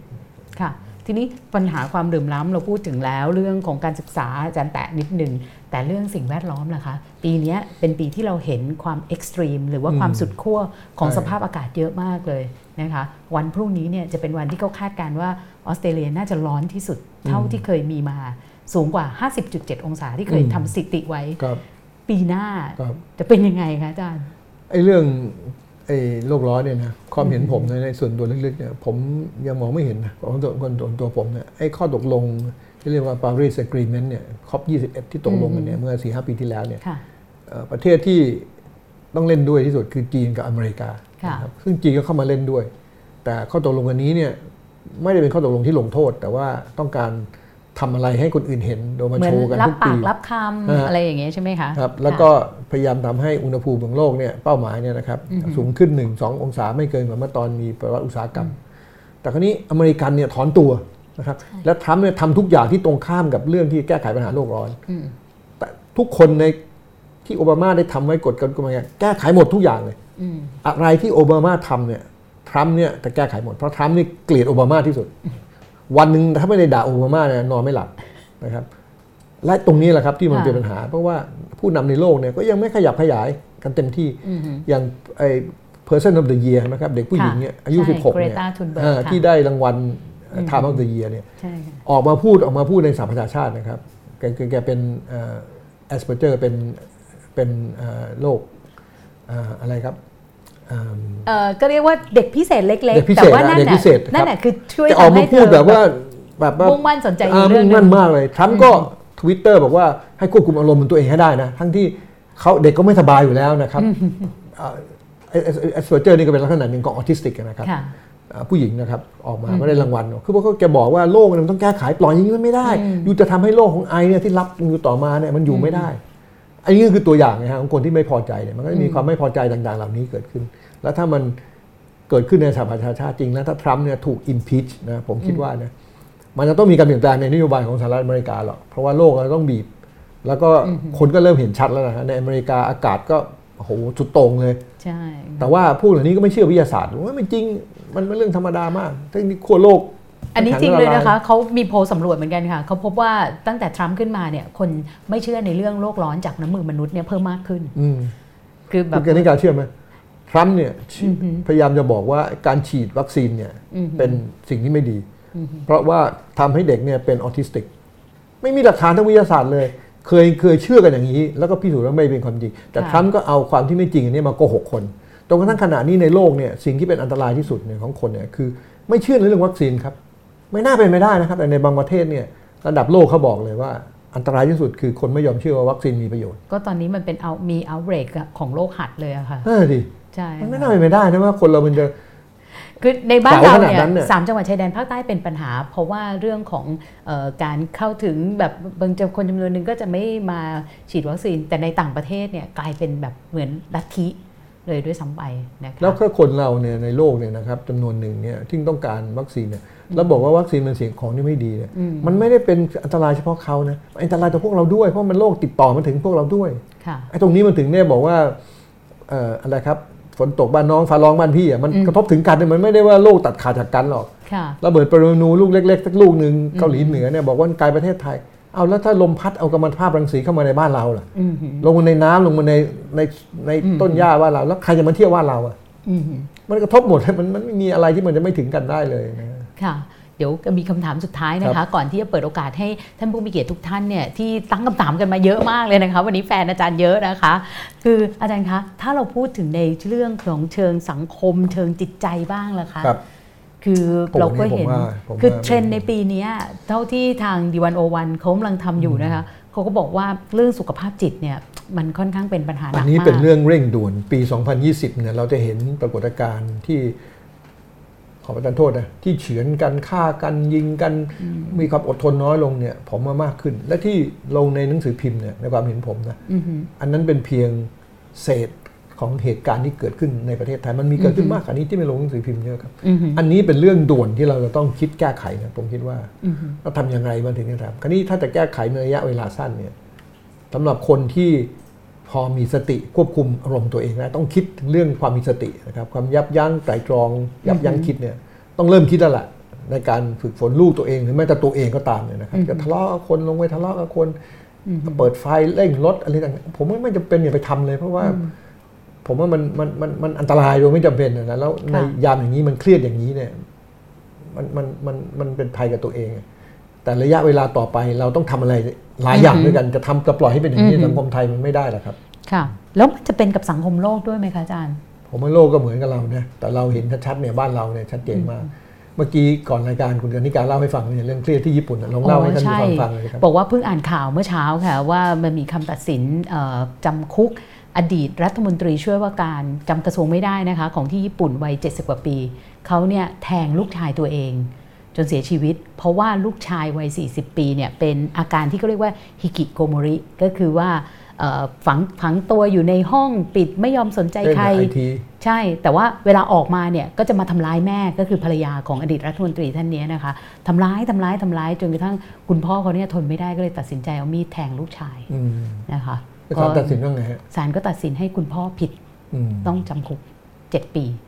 ซึ่งเราก็บอกโอ้โหเนี่ยเนี่ยคือสิ่งที่ญี่ปุ่นเนี่ยจะเป็นแบบนี้มากขึ้นมากขึ้นเรื่อยๆฮิกิโกโมริเนี่ยคนที่เป็นแบบคนที่ลูกชายเขาเนี่ยนะคะมีเป็นหมื่นคนเลยนะคะคือเป็นจำนวนหลักหมื่นขึ้นไปบ้านเราโรคโรคซึมเศร้าก็มีเยอะมากขึ้นนะครับแล้วก็อายุน้อยลงเรื่อยๆถ้าเราดูค่ะผมว่าส่วนหนึ่งเนี่ยนะมันมาจากนอกจากเรื่องของเศรษฐกิจต้องแข่งขันกันแล้วเนี่ยแหละครับหรือการเรียนต้องแข่งขันกันแล้วเนี่ยมันมาจากเรื่องของเทคโนโลยีด้วยเทคโนโลยีเนี่ยมันทำให้เราเป็นคนใจร้อนมากขึ้นนะเราอดทนไม่ได้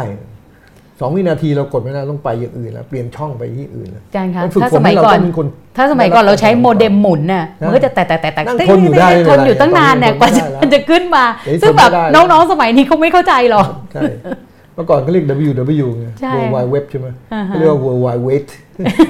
ทนไม่ได้แล้วครับเดี๋ยวนี้ทนไม่ได้ไม่มีใครอยู่แล้วครับแป๊บเดียวไปหมดแล้วคือความฝึกฝนความอดทนของคนมันหมดไป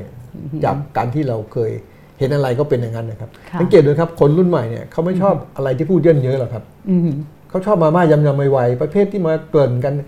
ลำมวยเมื่อก่อนเนี่ยดูในมวยไทยชกกันต้องลำมวยเดี๋ยวนี้ไม่มีลำมวยแล้วครับน้อยแห่งที่ลำมวยถือก็ชกกันเลยชักช้าและต้องน็อกด้วยทำไมน็อกเขาไม่ดูด้วยแล้วห้ายกก็เหลือแค่สามยกตอนนี้นะครับ ก็เนี่ยแหละค่ะด้วยอาการแบบนี้เขาถึงบอกว่าตอนนี้ธุรกิจเพลงหรือว่าแม้แต่หนังหรืออะไรอย่างเงี้ยกลายเป็นว่าได้รับผลกระทบมากเขาบอกเพลงเนี่ยถ้าคุณไปดูเพลงใน Spotify นะคะแล้วก็เพลงรุ่นใหม่ๆเนี่ยคือมันจะไม่มีช่วงอินโทรค่ะหรืออินโทรอาจจะเหลือแค่ห้าวิจากเมื่อก่อนเนี่ยเคยมีบางเพลงแบบอินโทรแบบ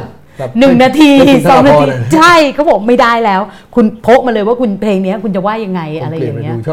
ใช่เพราะไม่งั้นคนหมุนแน่นอนนะคะแต่ว่าอาจารย์คะพอเป็นเรื่องเรื่องสภาพสังคมจิตวิทยาอย่างเงี้ยความแตกต่างระหว่างวัยแล้วคะเพราะว่าในปลายปีที่ผ่านมาเนี่ยมันจะมีคำประเภทว่าโอเคบูมเมอร์อะไรอย่างเงี้ยคือผมสังเกตแล้วก็เท่าที่ได้ยินจากคนอื่นแล้วก็อ่านเนี่ยนะครับคือมันมีหลากหลายมิติมากขึ้นในความแตกต่างนะคือไม่ได้แตกต่างเฉพาะวัยอย่างเดียวนะการแตกต่างระหว่างวัยเนี่ยในวัฒนธรรมที่แตกต่างกันวัฒนธรรมในเมืองเนี่ยปัญหาก็เป็นอย่างหนึ่งในชนบทก็เป็นอย่างหนึ่งนะครับในในในวัฒนธรรมที่อยู่ในภูมิภาคในเมืองก็อย่างหนึ่งนอกเมืองก็อย่างหนึ่งมันมันหลากหลายมากจนทั้งมันไม่มีคำตอบเดียวว่าทางไหนถึงจะอธิบายให้คนเข้าใจกันได้นั้นมันไม่ได้เพียงแต่ว่าคนต่างวัยคุยอย่างนี้เท่านั้นเองนะผมว่ามันไม่ใช่อ่ะมันลึกซึ้งมากกว่านี้เยอะแยะเลยแล้วก็มันมีวัฒนธรรมต่างประเทศที่เข้ามาด้วยวัฒนธรรมหลายอย่างที่เราไม่เคยรู้จักมาก่อนมันก็เข้ามามีอิทธิพลต่อชีวิตของเราผมถามว่าคนไทยรู้จักฮาโลวีนไหมครับเมื่อยี่สิบปีที่แล้วนะครับไม่รู้จักค่ะคนญี่ปุ่นก็ไม่รู้จักครับแต่เดี๋ยวนี้ฮาโลวีนนี่มันกลายเป็นเป็นวันสากลของของของคนไทยแล้วนะครับวันวาเลนไทน์เมื่อก่อนคนไทยก็ไม่รู้จักเพราะว่ามันการค้าไงมันดีต่อการขายช็อกโกแลตขายดอกกุหลาบอาจารย์คะเอาแค่สิบเอ็ด สิบเอ็ดอะค่ะสิบเอ็ด สิบเอ็ด สิบสอง สิบสองเนี่ยเพิ่งปีมาไม่ถึงห้าปีที่ที่จักหม่าใช่ไหมที่ยอมให้คนโสดซื้อของเชียร์ให้คนโสดซื้อของราคาถูกอะไรอย่างเงี้ยค่ะสิบเอ็ดเพราะว่าความว่าโสดๆเนี่ยใช่ค่ะสิบเอ็ดเดือนสิบเอ็ดอือหือโอ้แสดงว่าคิดได้ยังไงนะผมคิดว่าเนี่ยเก่งอ่ะต้องยอมรับว่าเก่งนะคะก็เลยแสดงว่าเราเริ่มเห็นภาพแล้วนะคะว่าในปีหน้าเนี่ยหุยการเปลี่ยนแปลงมันจะเยอะมากเลยแล้วก็ที่แน่ๆคือต้องตั้งสติแล้วก็ต้องช่วยกันแก้ปัญหาช่วยกันฟังกันมากขึ้นนะคะคุณผู้ชมเนี่ยถามมาค่ะบอกว่านิตยสารไทม์เนี่ยเลือกเกรตา ทุนเบิร์กเป็นบุคคลแห่งปีสองพันสิบเก้าถ้าให้อาจารย์เลือกอาจารย์จะให้ใครเป็นบุคคลแห่งปีคะโอ้โหนี่รายการนี้ก็ชอบถามโหดๆแบบนี้ละค่ะผมคิดไม่ถึงนะผมคิดไม่ถึงที่อเมริกาเนี่ยนะครับคนที่อยากเป็นบุคคลแห่งปีเนี่ยก็คือในทรัมป์นะคุยเยอะๆเลยว่าจะได้เลือกแล้วก็พยายามล็อบบี้ด้วยพอพอเด็กคนนี้ออกมาเนี่ยทรัมป์ก็โจมตีเลยว่าโอ้มันขบขันมากเลยเอาไปฝึกอารมณ์ได้ซะก่อนคุณดูดิครับคนลักษณะที่ความเป็นผู้ใหญ่มีแค่นี้เป็นผู้นำโลกได้ยังไงก็สงสัยนี่ผมพูดว่าข้าวเวลาผมคิดไม่ออกนะว่าเอาใครเป็นบุคคลแห่งปีนะแต่ว่าถ้าถ้าจันลงเลือกสักคนเนี่ยคือแบบบุคคลแห่งปีมันได้จะมีคนเป็นรูปนามธรรมได้ไหมได้ค่ะบุคคลที่มีสติอ่ะเป็นคนแห่งปีนะเป็นนามธรรมคนที่มีสติในโลกนี้นะปัจจุบันนี้นะงั้นต้องอาจจะต้องถึงปีหน้าด้วยละค่ะถ้าอาจารย์จะมามุกนี้เลยค่ะอาจารย์คิดว่าอะไรคือสิ่งประดิษฐ์หรือนวัตกรรมที่สำคัญที่สุดในโลกทศวรรษที่ผ่านมาปีสิบที่สิบก็เก้าปีนะฮะใช่ค่ะนวัตกรรมช่วงที่ผ่านมาผมคิดว่าโซเชียลมีเดียนะอาจจะเกิดก่อนนี้นิดหน่อยแต่ว่ามันพัฒนามันโทรศัพท์มือถือเล่นประมาณสิบสองปีนะฮะก็ประมาณก่อนหน้านิดเล็กน้อยแต่ว่าผมว่ายังไม่มีอะไรที่มันทำให้คนมีการเปลี่ยนพฤติกรรมนะครับแล้วก็เป็นนวัตกรรมที่ทำให้เกิดการค้าเศรษฐกิจเนี่ยได้เท่ากับโซเชียลมีเดียนะคะค่ะคำถามต่อมานะคะในฐานะอดีตคณบดีและอธิการบดีมหาวิทยาลัยไทยต้องปรับตัวอย่างไรในการรับมือกับโลกยุคใหม่ครับถ้าตอบอย่างยืนยันคือต้องปรับตัวอย่างรวดเร็วนะครับไม่ได้ค่ะต้องตอบมากกว่านี้ค่ะเพราะว่านี่เป็นสิ่งที่แต่ว่าหลายคนรอฟังเลยนะคะคำถามนี้เป็นห่วงมากที่สุดนะครับผมก็เกี่ยวพันกันหลายมหาลัยนะแต่ผมเห็นมหาลัยไทยเนี่ยก็พยายามจะปรับตัวแต่ปรับตัวที่ที่ผิวครับคือยังปรับตัวอยู่ที่เรื่องของหลักสูตรที่ต้องเปลี่ยนแปลงแต่ตัวอาจารย์เนี่ยก็ยังไม่ได้เปลี่ยนนะครับหลักสูตรใหม่ๆก็ยังเกิดขึ้นทุกวันในหลายมหาลัยนะครับแล้วก็มหาลัยไทยที่มีปัญหาเนี่ยก็คือเรื่องความสัมพันธ์ระหว่างฝ่ายบริหารกับกรรมการสภามหาลัยกรรมการสภามหาลัยกับอธิการบดีเนี่ยมันต้องเป็นคนละลักษณะกันกรรมการมหาวิทยาลัยนั้นเป็นคนดูแลกำกับตัวแทนของประชาชนนะครับดูแลกำกับให้อธิการบดีซึ่งเป็นหัวหน้าของทีมบริหารเนี่ยทำงานตรงตามวัตถุประสงค์ที่ถูกต้องแต่ความเป็นจริงไม่อย่างนั้นไม่อย่างนั้นกรรมการสภามหาวิทยาลัยจำนวนไม่น้อยเนี่ยก็เป็นคนที่อธิการบดีเลือกมาเพราะฉะนั้นก็เป็นการสืบทอดอำนาจกันต่อเนื่องไปข้างหน้านะครับอันนี้แหละครับที่หัวใจสำคัญที่มันทำให้ governance ของมหาวิทยาลัยไทยเนี่ยมันบิดเบี้ยวนะครับ สภามหาลัยไม่ได้ทำหน้าที่สมควรที่จะทำที่ควรจะเป็นนะครับฉะนั้นเขาไม่ได้สนใจหรอคะที่ประเด็นนักศึกษาน้อยลงหรือว่าคือหลักสูตรใหม่ๆวันนี้เนี่ยเพิ่งมีรายงานออกมาว่าปีหน้าอาชีพอะไรที่จะแบบมาแรงนะคะในทศวรรษหน้าปรากฏว่าในเมืองไทยเนี่ยเขาจะไปดูด้วยนะคะว่าสอนที่มหาวิทยาลัยไหนน้อยมากน้อยมากในแต่ละวิชาคือมหาลัยไทยเนี่ยนะผมคิดว่าเอาเอาเรื่องหลักสูตรแล้วกันเรื่องหลักสูตรที่ตรงกับความเพิ่มทักษะของคนให้ตรงกับตลาดอะไรเนี่ยเขาทำนะครับผมทำหลายหลายมหาลัยแต่หาคนเรียนไม่ได้เพราะคนเรียนเนี่ยยังไม่ตระหนักว่ามันเป็นทักษะที่จำเป็นต่อการที่ตัวเองต้องเรียนนะครับเพราะมันยังไม่ได้เป็นทักษะวันนี้ที่ทำให้ไม่มีงานจะเป็นบุญหรือบาปก็ไม่ทราบนะปัจจุบันนี้เนี่ยในเศรษฐกิจไทยเนี่ยคนที่ต้องงานทำงานยังพอหางานทำได้ยังไม่ถึงกับลำบากที่ต้องไปปรับทักษะถ้าคนเราเนี่ยนะครับโดยสัญชาตญาณคนทุกชาติเนี่ยไม่เห็นโลงศพไม่หลั่งน้ำตานะครับมันมีถามแลกมันท่วงหน่วงถ้าคนที่มีสตินะครับก็รีบไปเรียนหาทักษะตอนนี้นะก่อนที่จะถึงเวลาที่ตัวเองจะต้องถูกทดแทนแต่คนเราจะรอทั้งนาทีสุดท้ายแต่นาทีสุดท้ายในประเทศไทยเนี่ยยังโชคดีที่มันยังมาไม่ถึงไงครับมันอาจจะมาถึงสองปีสามปีสี่ปีเพราะฉะนั้นทุกคนก็ยังไม่อยากจะไปเรียนในหลักสูตรเหล่านี้เพื่อเพิ่มทักษะคนส่วนใหญ่จำนวนมากนะครับน้อยที่ไปเรียนนะครับทุกคนก็ยังชิวๆอยู่อย่างเก่าคณาจารย์คณาจารย์ส่วนหนึ่งนะครับผมเรียกว่าส่วนหนึ่งแล้วกันก็ชิวๆเพราะว่าก็ยังอยู่ได้ต่อไปข้างหน้าด้วยกันทำหลักสูตรที่เคยทำมาเรียนอย่างที่เคยเรียนมาเมื่อยี่สิบปีที่แล้วเอาเนื้อหามาสอนอย่างที่เคยเป็นมาแล้วก็มาเรียนกันสืบทอดอันนั้นต่อไปคนเรียนก็ได้วิทยาฐานะเพื่อจะเข้ามาอยู่ในระบบราชการหรือไม่ก็เป็นลูกจ้างของรัฐนะครับเนี่ยมันก็วนอยู่อย่างเงี้ยค่ะรายการนี้มีมีแฟนอาจารย์เยอะมากเลยนะคะฉะนั้นเนี่ยถ้าให้อาจารย์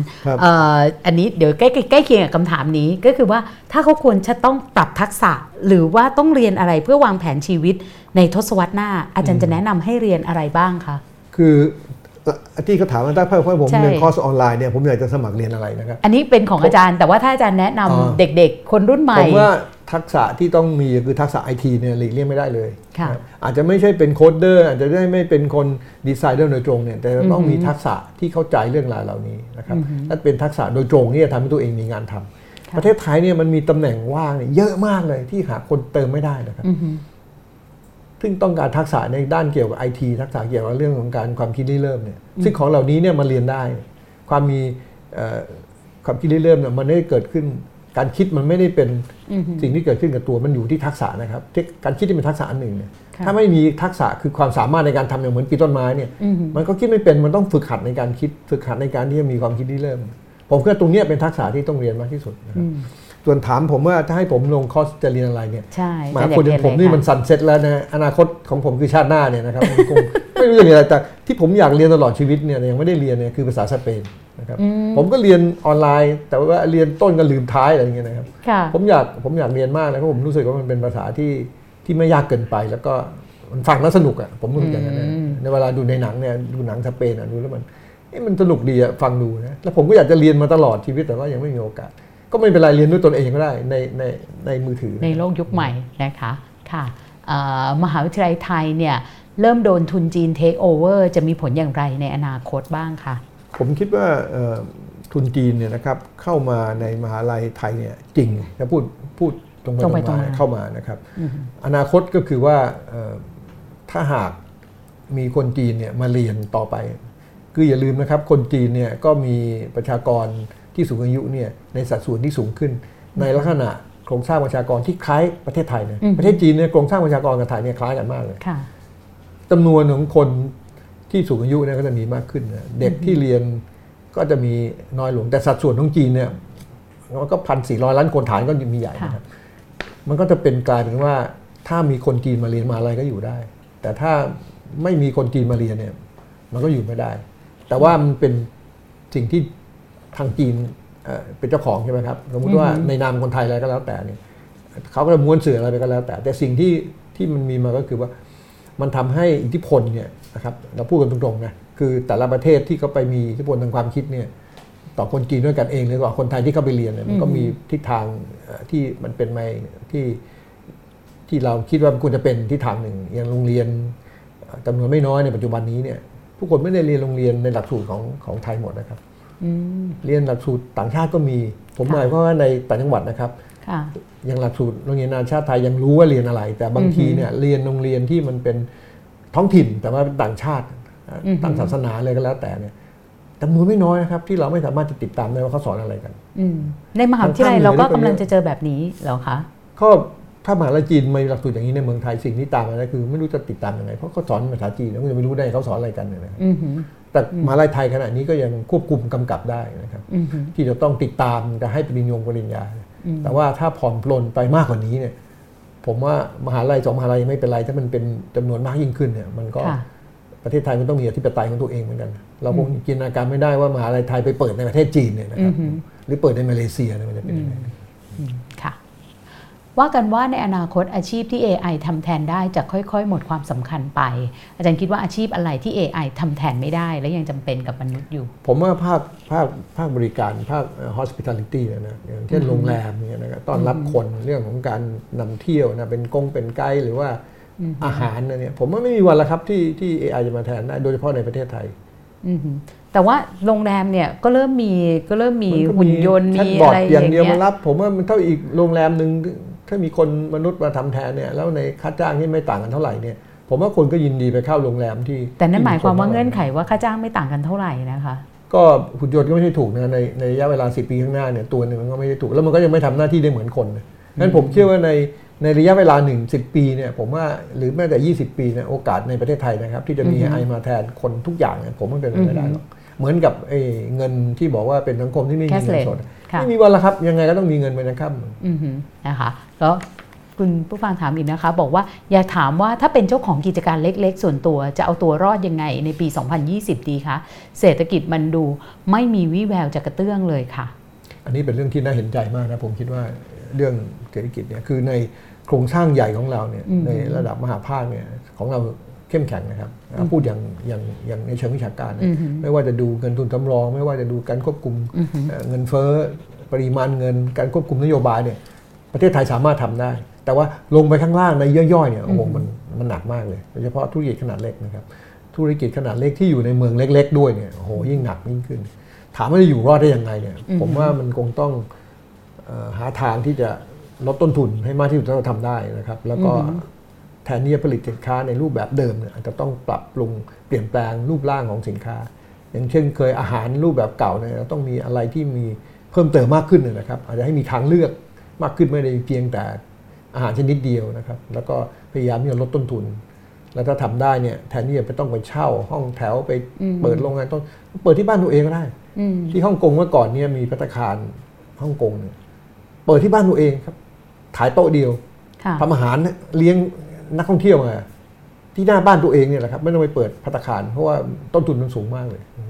อาจารย์คะได้อ่านบทความของอาจารย์อยู่ที่ว่าเดี๋ยวนี้มันต้องสร้างสตอรี่อ่ะอ๋อใช่อาจารย์แนะนำหน่อยได้ไหมคะถ้ากรณีแบบนี้ครับคือผมคิดว่าคนเราปัจจุบันนี้เนี่ยนะฮะสินค้าเนี่ยมันจะมีความรู้สึกว่าสร้างความประทับใจให้คนเนี่ยมันจะต้องมีเรื่องราวอยู่ข้างหลังนะครับเราดูสิครับอย่างเช่นเขาบอกว่าร้านอาหารนี่เป็นสูตรฮ่องเต้อันนี้คือสตอรี่นะว่ามันต้องเก่าแก่ยืดยาวมานะครับหรือว่าเป็นอะไรดั้งเดิมนะครับเยาวราชอะไรเงี้ยนี่นี่ก็คือสตอรี่อยู่ข้างหลัง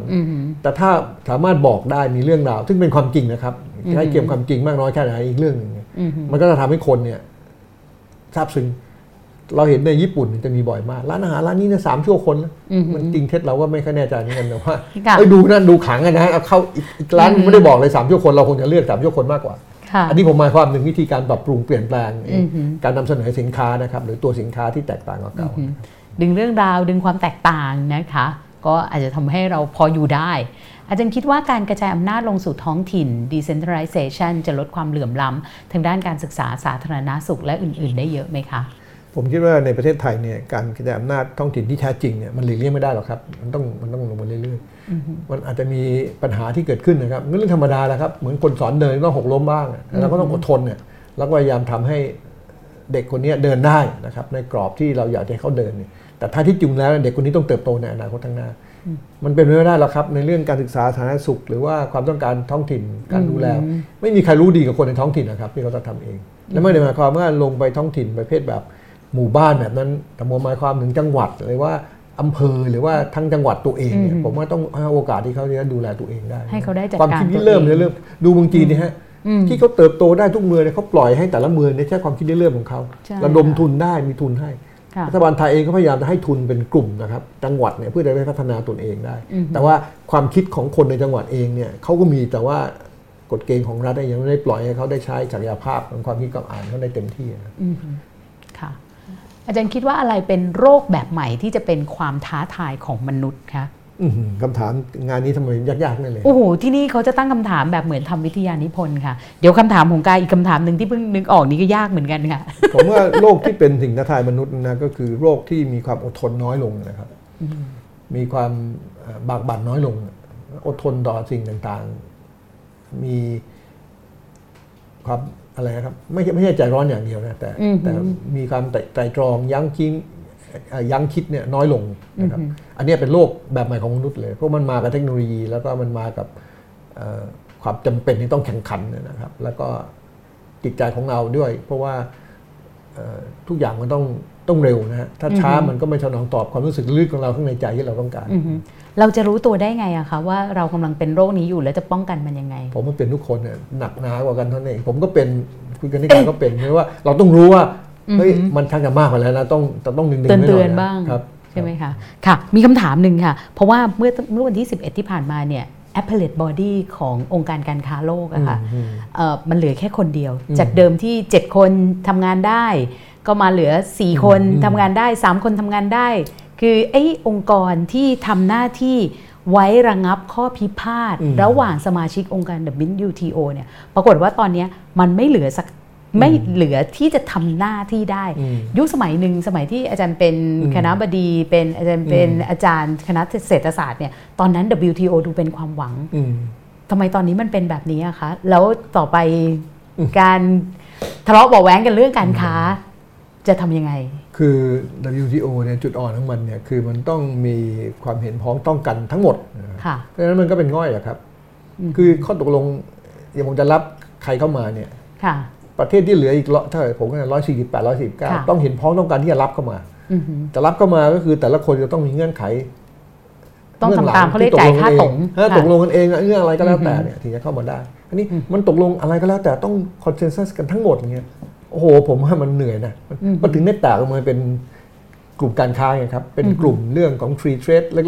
ๆกันหมดเลยเพราะว่า ดับเบิลยู ที โอ เนี่ยมันผมผมอยากจะพูดว่ามันไม่ฟังก์ชันแล้วนะครับเหตุผลที่ไม่มี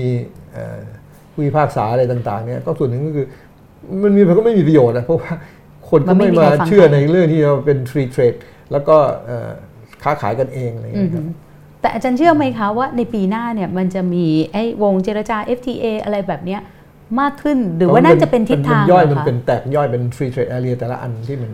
ที่มันแตกย่อยแตกย่อยไปแต่มันจะเข้ามาเป็นประเทศเดียวกันตกลงก้อนนี้น้ำเดียวกันหมด ดับเบิลยู ที โอ เนี่ยผมว่าไม่มีทางแล้วก็ดูดิกี่หนแล้วตกลงกันมายังไม่ได้เลยตั้งแต่คุณสุภชัยพ้นมาเนี่ยยังไม่เห็นมีอะไรที่เป็น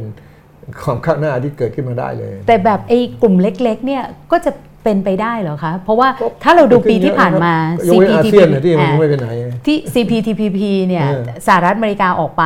นะคะนึกว่าเหลือสิบเอ็ดประเทศจะเดินหน้ากันได้ก็ยังเดินหน้าไม่ได้นะคะแล้วก็กรณีของอาเซบอ้าวตกลงกันได้แต่เรียกยี่สิบบทอินเดียไม่เอาจีนก็ท่าทางก็บอกออกไปก็ดีอะไรแบบเนี้ยนะคะมันก็เป็นคู่bilateral เนี่ยนะก็มีเยอะนะ trilateral เนี่ยก็เยอะมันก็ถึงได้ตากลงเนี่ยง่ายๆมาสองประเทศทำจับคู่กันเลยไม่ต้องพูดมากนะแล้วก็มารายการอะไรที่คุณเก็บภาษีเป็นศูนย์เราเป็นศูนย์เนาะเรามาว่ากันมันได้เป็นความนิยมที่เพิ่มมากขึ้นสิงคโปร์นี่จับคู่กันเยอะแยะไปหมดเลยอเมริกาสิงคโปร์อเมริกากับอิสราเอลอะไรต่างๆเนี่ยนะมันกลายเป็นทางออกของของการค้าโลกที่ที่ที่คล่องแคล่วมากขึ้นแล้วยิ่งมีคนประหลาดประหลาดอีกทีนะครับอย่างคุณทรัมป์เนี่ยเข้ามาเนี่ยมันยิ่งปั่นป่วนใหญ่เลยแล้วก็ทำสิ่งที่มันตรงข้ามกับความเป็นจริงของโลกนะครับเช่นจะให้ไปค้าขายกับจีนแต่ให้ของไปผลิตในเมืองจีนแต่ไม่จะเป็นซื้อของจากจีนแล้วแต่ขอให้อเมริกามายิ่งใหญ่อย่างเก่ามันเป็นไปได้ไงครับกระแสโลกมันต่างไปแล้วมันต้นทุนในอเมริกามันแพงกว่าในจีนตั้งเยอะตั้งแยะแต่เอาไปผลิตในอเมริกาแล้วคนอเมริกาจะมีสวัสดิการที่ดีได้ไงเมื่อของก็แพงกว่าเก่าสามสี่เท่าเหตุผลที่คนอเมริกันมีคุณภาพชีวิตที่ดีทุกวันนี้เนี่ย ก็ส่วนหนึ่งก็เป็นเพราะว่าของส่วนใหญ่ผลิตในเมืองจีนผลิตที่อื่นถูกถูกกว่าเก่าด้วยอเมริกันก็สามารถใช้เงินทั้งโลกมาใช้ตัวเองได้เพราะคนใช้เงินอเมริกันใช่ไหมครับก็เหมือนกับยืมเงินคนทั้งโลกมาใช้โดยที่ไม่ต้องจ่ายดอกเบี้ย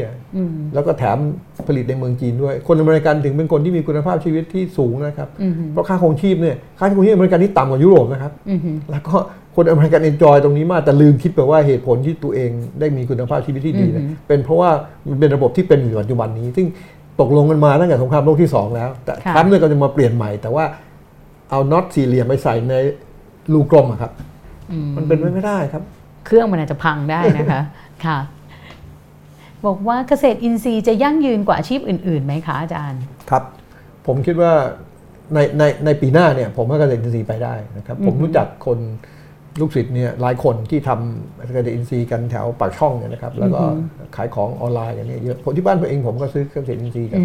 นซื้อผักมาเนี่ยนะครับแล้วก็นี่เป็นที่นิยมมากยิ่งขึ้นมากยิ่งขึ้นแต่เราต้องซื้อจากคนที่เราแน่ใจได้ว่าเขาไม่ได้หลอกเรานะครับใช่ค่ะนะคะเพราะว่าตอนนี้ก็เรียกว่ามาแรงแล้วก็การเรียกว่าตรงระหว่างผู้ผู้ผลิตกับผู้บริโภคเนี่ยมันทำได้ง่ายขึ้นอาจารย์ก่อติดเทรนด์โลกอยู่ตลอดเวลาอาจารย์คิดว่าองค์กรแบบไหนที่ดูเหมือนจะตามไม่ทันการเปลี่ยนแปลงของโลกที่เปลี่ยนแปลงรุนแรงและรวดเร็วผมว่าองค์กรแบบที่มีคนเป็นสมาชิกเยอะๆนะครับนะครับแล้วก็มีความคิดเห็นที่ที่แตกต่างกันแล้วก็ไม่สามารถที่จะจัดการเกี่ยวกับความเห็นที่แตกต่างกันได้นะครับก็เพิ่งเข้าวงอยู่ด้วยกันไม่ได้สหประชาชาติเรียกเป็นสมาชิกมากแต่ยังสามารถจัดการข้อตกลงที่แตกต่างกันได้แล้วก็ลงโทษคนที่ไม่เห็นด้วยด้วยวิธีการที่ที่ที่นิ่มนวลได้ก็อยู่กันด้วยกันได้เช่นคุณไม่คุณไม่ทำตามกฎกติกาเอาล่ะถ้าคุณจะสมัครเป็นสมาชิกของยูเนสเซฟคราวหน้าคุณก็ไม่ได้มีสิทธิ์เพราะว่าเราขอร้องคุณทั้งหลายคนคุณไม่เคยทำตามเราเลยศาลโลกตัดสินคุณก็ไม่ทำตามนะครับเพราะฉะนั้นก็เป็นข้ออ้างในการที่คุณจะไม่ได้ประโยชน์ได้แต่ถ้าจะเป็นองค์กรที่มันไม่ไม่ฟังก์ชันอย่าง ดับเบิลยู ที โอ เนี่ยนะครับเนี่ยมันสมาชิกเยอะแยะมากแต่ไม่สามารถบังคับไอ้สิ่งที่เป็นข้อตกลงได้เนี่ยถ้าคนก็ไม่สนใจที่จะทำตามนั้นเนี่ยหรือแม้แต่อาเซียนเองเนี่ยสมาชิกไม่มากเนี่ยตอนนี้มันก็ไม่เวิร์กนะครับแล้วหน่วยราชการล่ะคะอาจารย์ก็ถ้าพูดถึงประเทศไทยเลยหน่วยราชการล่ะคะหมายความไงครับก็มันเป็นองค์กรที่อาจารย์คิดว่าเขาเกาะติดตามเทรนด์โลกแล้วเขาจะสามารถเปลี่ยนแปลงได้ไหมกับไอ้สิ่งต่างๆที่มันเปลี่ยนไปผมผมเชื่อนะว่าองค์กรอะไรจะเปลี่ยนแปลงได้เนี่ยคนต้องเปลี่ยนแปลงก่อนและการที่คนจะเปลี่ยนแปลงได้เนี่ยมันต้องอยู่ที่ mindset มองโลกยังไงถึงจะเปลี่ยนแปลงถ้าออกกฎหมายมาบังคับให้องค์กรเปลี่ยนแปลงแต่คนไม่เปลี่ยนแปลงแล้ว mindset ของคนไม่เปลี่ยนแปลงมันก็ไม่มันเปลี่ยนแปลงหรอกครับค่ะไอ้หลายเรื่องที่มันไม่เปลี่ยนแปลงเนี่ยมันไม่ได้เปลี่ยนแปลงเพราะกฎเกณฑ์ไม่มีเลยกฎเกณฑ์มีแต่คนมันไม่ทำตามและคนไม่ทำตามก็เพราะว่า mindset ของเขาเป็นอีกอย่างนึงนะครับค่ะงั้นก็ต้องดูด้วยนะคะว่าองค์กรเรากำลังจะตกโลกหรือเปล่านะคะเมื่อไหร่ภาครัฐจะทำ Open Data กระจายอำนาจให้ประชาชนตรวจสอบงบประมาณใช้จ่ายส่วนต่างๆภาครัฐนะคะทั้งที่จริงๆเนี่ยน่าจะทำได้ด้วยซ้ำไปผ่านบล็อกเชนโอ้ทำมานานแล้วครับเรื่อง Open Data เนี่ยนะครับกรมบัญชีกลางก็เปิดเผยการใช้จ่ายเงินเนี่ยมาตั้ง สี่ถึงห้า ปีแล้วเพียงแต่ว่ามันไม่อยู่ในรูปแบบที่จะเอาไปดำเนินการต่อไปได้อย่างสะดวกนะตอนนี้เขาก็เร่งกันทำที่จะทำให้ข้อมูลที่เปิดเผยด้วยอะค่ะครับก็ตอนนี้ก็มีมีโปรแกรมที่เร่งทำกันมากแล้วก็แข่งขันประกวดกันว่าทำไงถึงจะเอา Data ที่มีนะครับมาทำการวิเคราะห์แล้วจะได้สามารถเป็นดำเนินการต่อไปได้เช่นในอบต.ก.ไก่เนี่ยมีการโครงการกี่โครงการบ้างบริษัทอะไรได้บ้างนะครับอันเนี้ยข้อมูลอย่างเงี้ยมันจะต้องมีการเอาข้อมูลที่รัฐบาลเปิดเผยอยู่แล้วเนี่ยนะครับเอามาใช้ก่อนการต่อไปมีเยอะครับตอนนี้ Open Data ก็มีอยู่หลายหน่วยงานที่เปิดเผยก็กำลังเร่งทำอย่างกรมธุรกิจการค้าเนี่ยของเราเนี่ยก็เปิดเผยมานานแล้วว่าใครถือหุ้นบริษัทอะไรเท่าไหร่เนี่ยค่ะค่ะอาจารย์คิดว่าอะไรคือสิ่งท้าทายมนุษยชาติมากที่สุดในโลกสมัยใหม่แล้วเราจะรับมือความท้าทายนั้นยังไงคะผมว่าก็คือความอยู่รอดบนโลกนี่แหละ สี่พันห้าร้อย ล้านปีของโลกเราเนี่ยที่เราอยู่มาเนี่ยนะครับแต่มนุษย์เนี่ยเพิ่งมาอยู่ในโลกหน้าตาแบบอย่างที่เราเป็นเนี่ยนะครับตามที่หนังสือเซเปียนบอกเนี่ยประมาณ หนึ่งแสนห้าหมื่น ปีถึง สองแสน ปี เจ็ดพันห้าร้อย ชั่วคนเนี่ยเรามานี่ท้ายสุดเลยนะสิ่งที่มีชีวิตเนี่ยเกิดขึ้นก่อนเราแต่เพื่อเพิ่งมาท้ายสุดแต่เราเนี่ยกำลังจะทำลายโลกเราไม่สามารถตกลงกันได้ในเรื่องของสิ่งที่มันเป็นภาวะที่ร้ายแรงที่สุดในโลกก็คือไอ้ climate change นะครับพลาสติกเราก็ยังจัดการไม่ได้อันนี้คือสิ่งที่ท้าทายมนุษยชาติมากที่สุดเลยผมคิดว่านะใครๆคิดว่าโอ้ยเรื่องใหญ่ๆโตอย่างนี้มันไม่มันเกิดขึ้นได้หรอกไม่จริงหรอกครับใหญ่โตเท่าไหร่มันก็เกิดขึ้นได้ทั้งนั้นแหละในหลายเรื่องแผ่นดินไหวบอกตรงนี้ไม่เคยแผ่นดินมาเมื่อก่อน มันจะไม่เกิดเราก็ไม่รู้นะต่อไปนี้มันอาจจะเกิดขึ้นมาก็ได้นะครับเพราะฉะนั้นผมว่าสิ่งท้าทายที่สุดเนี่ยเราจะอยู่ยังไงต่อไปเขาบอกว่าตอนนี้โลกเราเนี่ยมาถึงครึ่งของอายุละ สี่พันห้าร้อย ล้านปีเนี่ยมาถึงครึ่งแล้วแต่ผมก็ไม่รู้จริงว่าผมก็คงอยู่ไม่ถึงนะตอนนั้นนะแต่ว่ามันก็เป็นสิ่งที่ท้าทายเรานะว่าเราจะอยู่ต่อไปกันในอีกร้อยสองร้อยปีจะพันปีจะอยู่ยังไงถ้าเราไม่แก้ไขปัญหาที่เราอยู่กันทุกวันนี้นะครับยังมีประสิทธิภาพเนี่ยอย่างที่เป็นอยู่ทุกวันนี้เนี่ยผมผมหวัดหวัดหวัดกลัวนะเพราะผมไม่เคยเชื่อว่าอะไรที่ใหญ่เกินไปจะเกิดขึ้นไม่ได้ผมเชื่ออะไรๆก็เกิดขึ้นได้ทั้งนั้นเลยถ้าเป็นสองเรื่องที่ต้องแก้ปัญหาอย่างเร่งด่วนล่ะคะผมว่าเรื่องภาวะอากาศเนี่ยอากาศร้อนเนี่ยตั้งแต่เนี่ยที่สองเรื่องขยะนะครับผมคิดว่าเรื่องข้อตกคือคือจริงๆเนี่ยมันเป็นปลายเหตุนะมันอยู่ที่ความร่วมมือกันแล้วก็การที่จะทำให้คนเนี่ยเข้าใจซึ่งกันและกันนะครับต่างชาติต่างศาสนาแล้วก็ร่วมมือด้วยเป้าหมายเดียวกันเนี่ยถ้าทำอย่างนี้ได้มันก็แก้ไขปัญหาได้หลายเรื่องด้วยกันแต่ถ้าพูดถึงปัญหาปัจจุบันทันด่วนทันทีเนี่ยผมว่าเรื่องโรคร้อนเนี่ยเป็นเรื่องใหญ่มากแล้วก็คนก็เห็นชัดเจนแต่ก็ยังไม่ได้ทำอะไรแต่ประชาชนก็ยังยังก็ทอล์กช็อปเออก็ทอล์กช็อปยังยังไม่ได้ทำอะไรที่รุนแรงแล้วผู้นำเองก็ไม่ทำเนี่ยไม่ทำอะไรจริงจังนะครับก็ยังไม่มีแรงกดดันที่เขาทำอย่างนั้นค่ะประชุมปิดไปเมื่อสองวันก่อนก็ตกลงกันไม่ได้นะคะอาจารย์ยังคงตามข่าวอ่านหนังสือดูหนังอยู่ตลอดเวลาอะไรเป็นแพชชั่นค่ะคำถามดีมากเลยคือความอยากรู้อยากเห็นผมเป็นคนที่ดูโลกเหมือนกับดูภาพยนตร์นะครับเหมือนกับดูหนังนะครับที่มันเกิดขึ้นแต่ละวันเนี่ยว่าหนังวันนี้จะเป็นอะไรต่อไปเนี่ยมันก็เงินแรงผลักดันนี้ผมเนี่ยอย่างทำเนี่ยผมดูเป็นละครผมอยากรู้ว่ามันจะโดน impeach ไหมแล้วปฏิกิริยาเป็นยังไงแล้วก็หลังจากนั้นจะเกิดอะไรขึ้นนะครับถ้าเราดูอย่างนี้แล้วเนี่ยมันก็จะทำให้เราสบายใจส่วนหนึ่งคือเราดูมันเหมือนเป็นละครนะครับแล้วก็เราต้องติดตามส่วนหนึ่งก็ต้องเขียนนะครับถ้าถ้าไม่ต้องเขียนผมไม่ติดตามใกล้ชิดแต่ผมต้องอ่านต้องอ่านเพราะว่าผมต้องเลือกเรื่องที่มันแปลกนะครับเรื่องที่มันคนอื่นไม่เขียนแล้วมันฟังแล้วสนุกมาอย่างเรื่องที่ผมเขียนเรื่องหนึ่งที่ผมคิดว่าสนุกนะก็คือเรื่องวายของดาวินชีใช่ค่ะผมว่าเป็นเรื่องแปลกนะเนี่ยผมก็ไปค้นคว้าเลยนะผมไปเจออยู่นิดเดียวในหนังสือพิมพ์เขาเขาเขาเขียนไว้นิดเดียวผมก็ไปขยายความคนว่าเอ๊ะมันเกิดขึ้นได้ยังไงก็คือเล่าให้ฟังแฟนๆที่ไม่ได้อ่านนะครับคื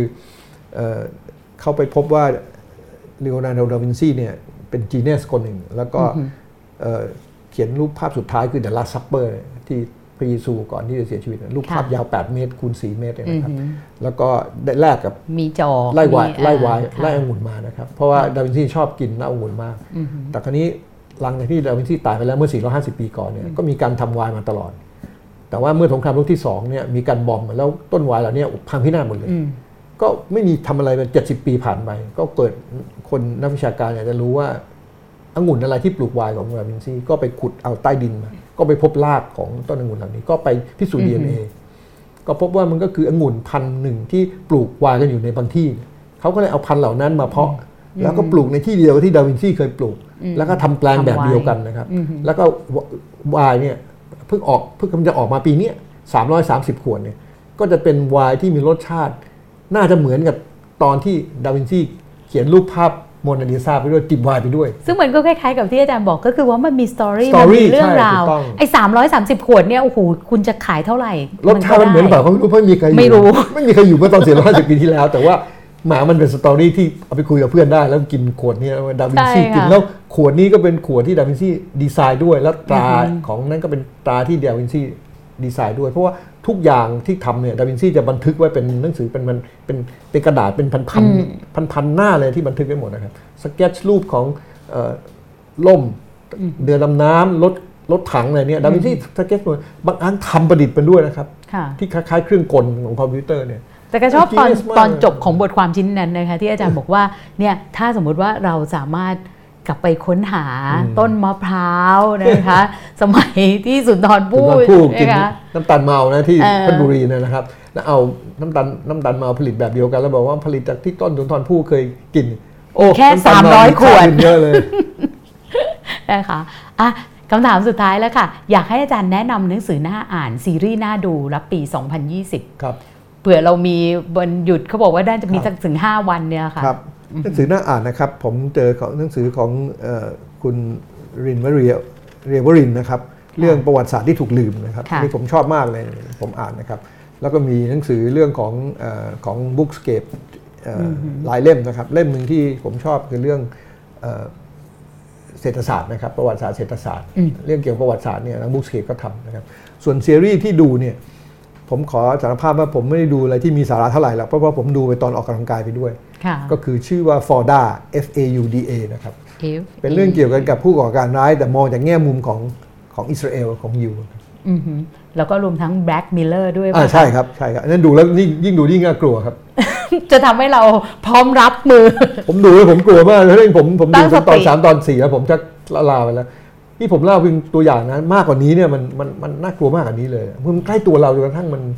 มันมันมันเป็นสิ่งที่เป็นไปได้มากๆเลยโอ้โหค่ะเดี๋ยวหยุดสุดสัปดาห์นี้ดิฉันคงต้องดูแล้วนะคะเป็นยังไงบ้างคะคุณผู้ชมสำหรับ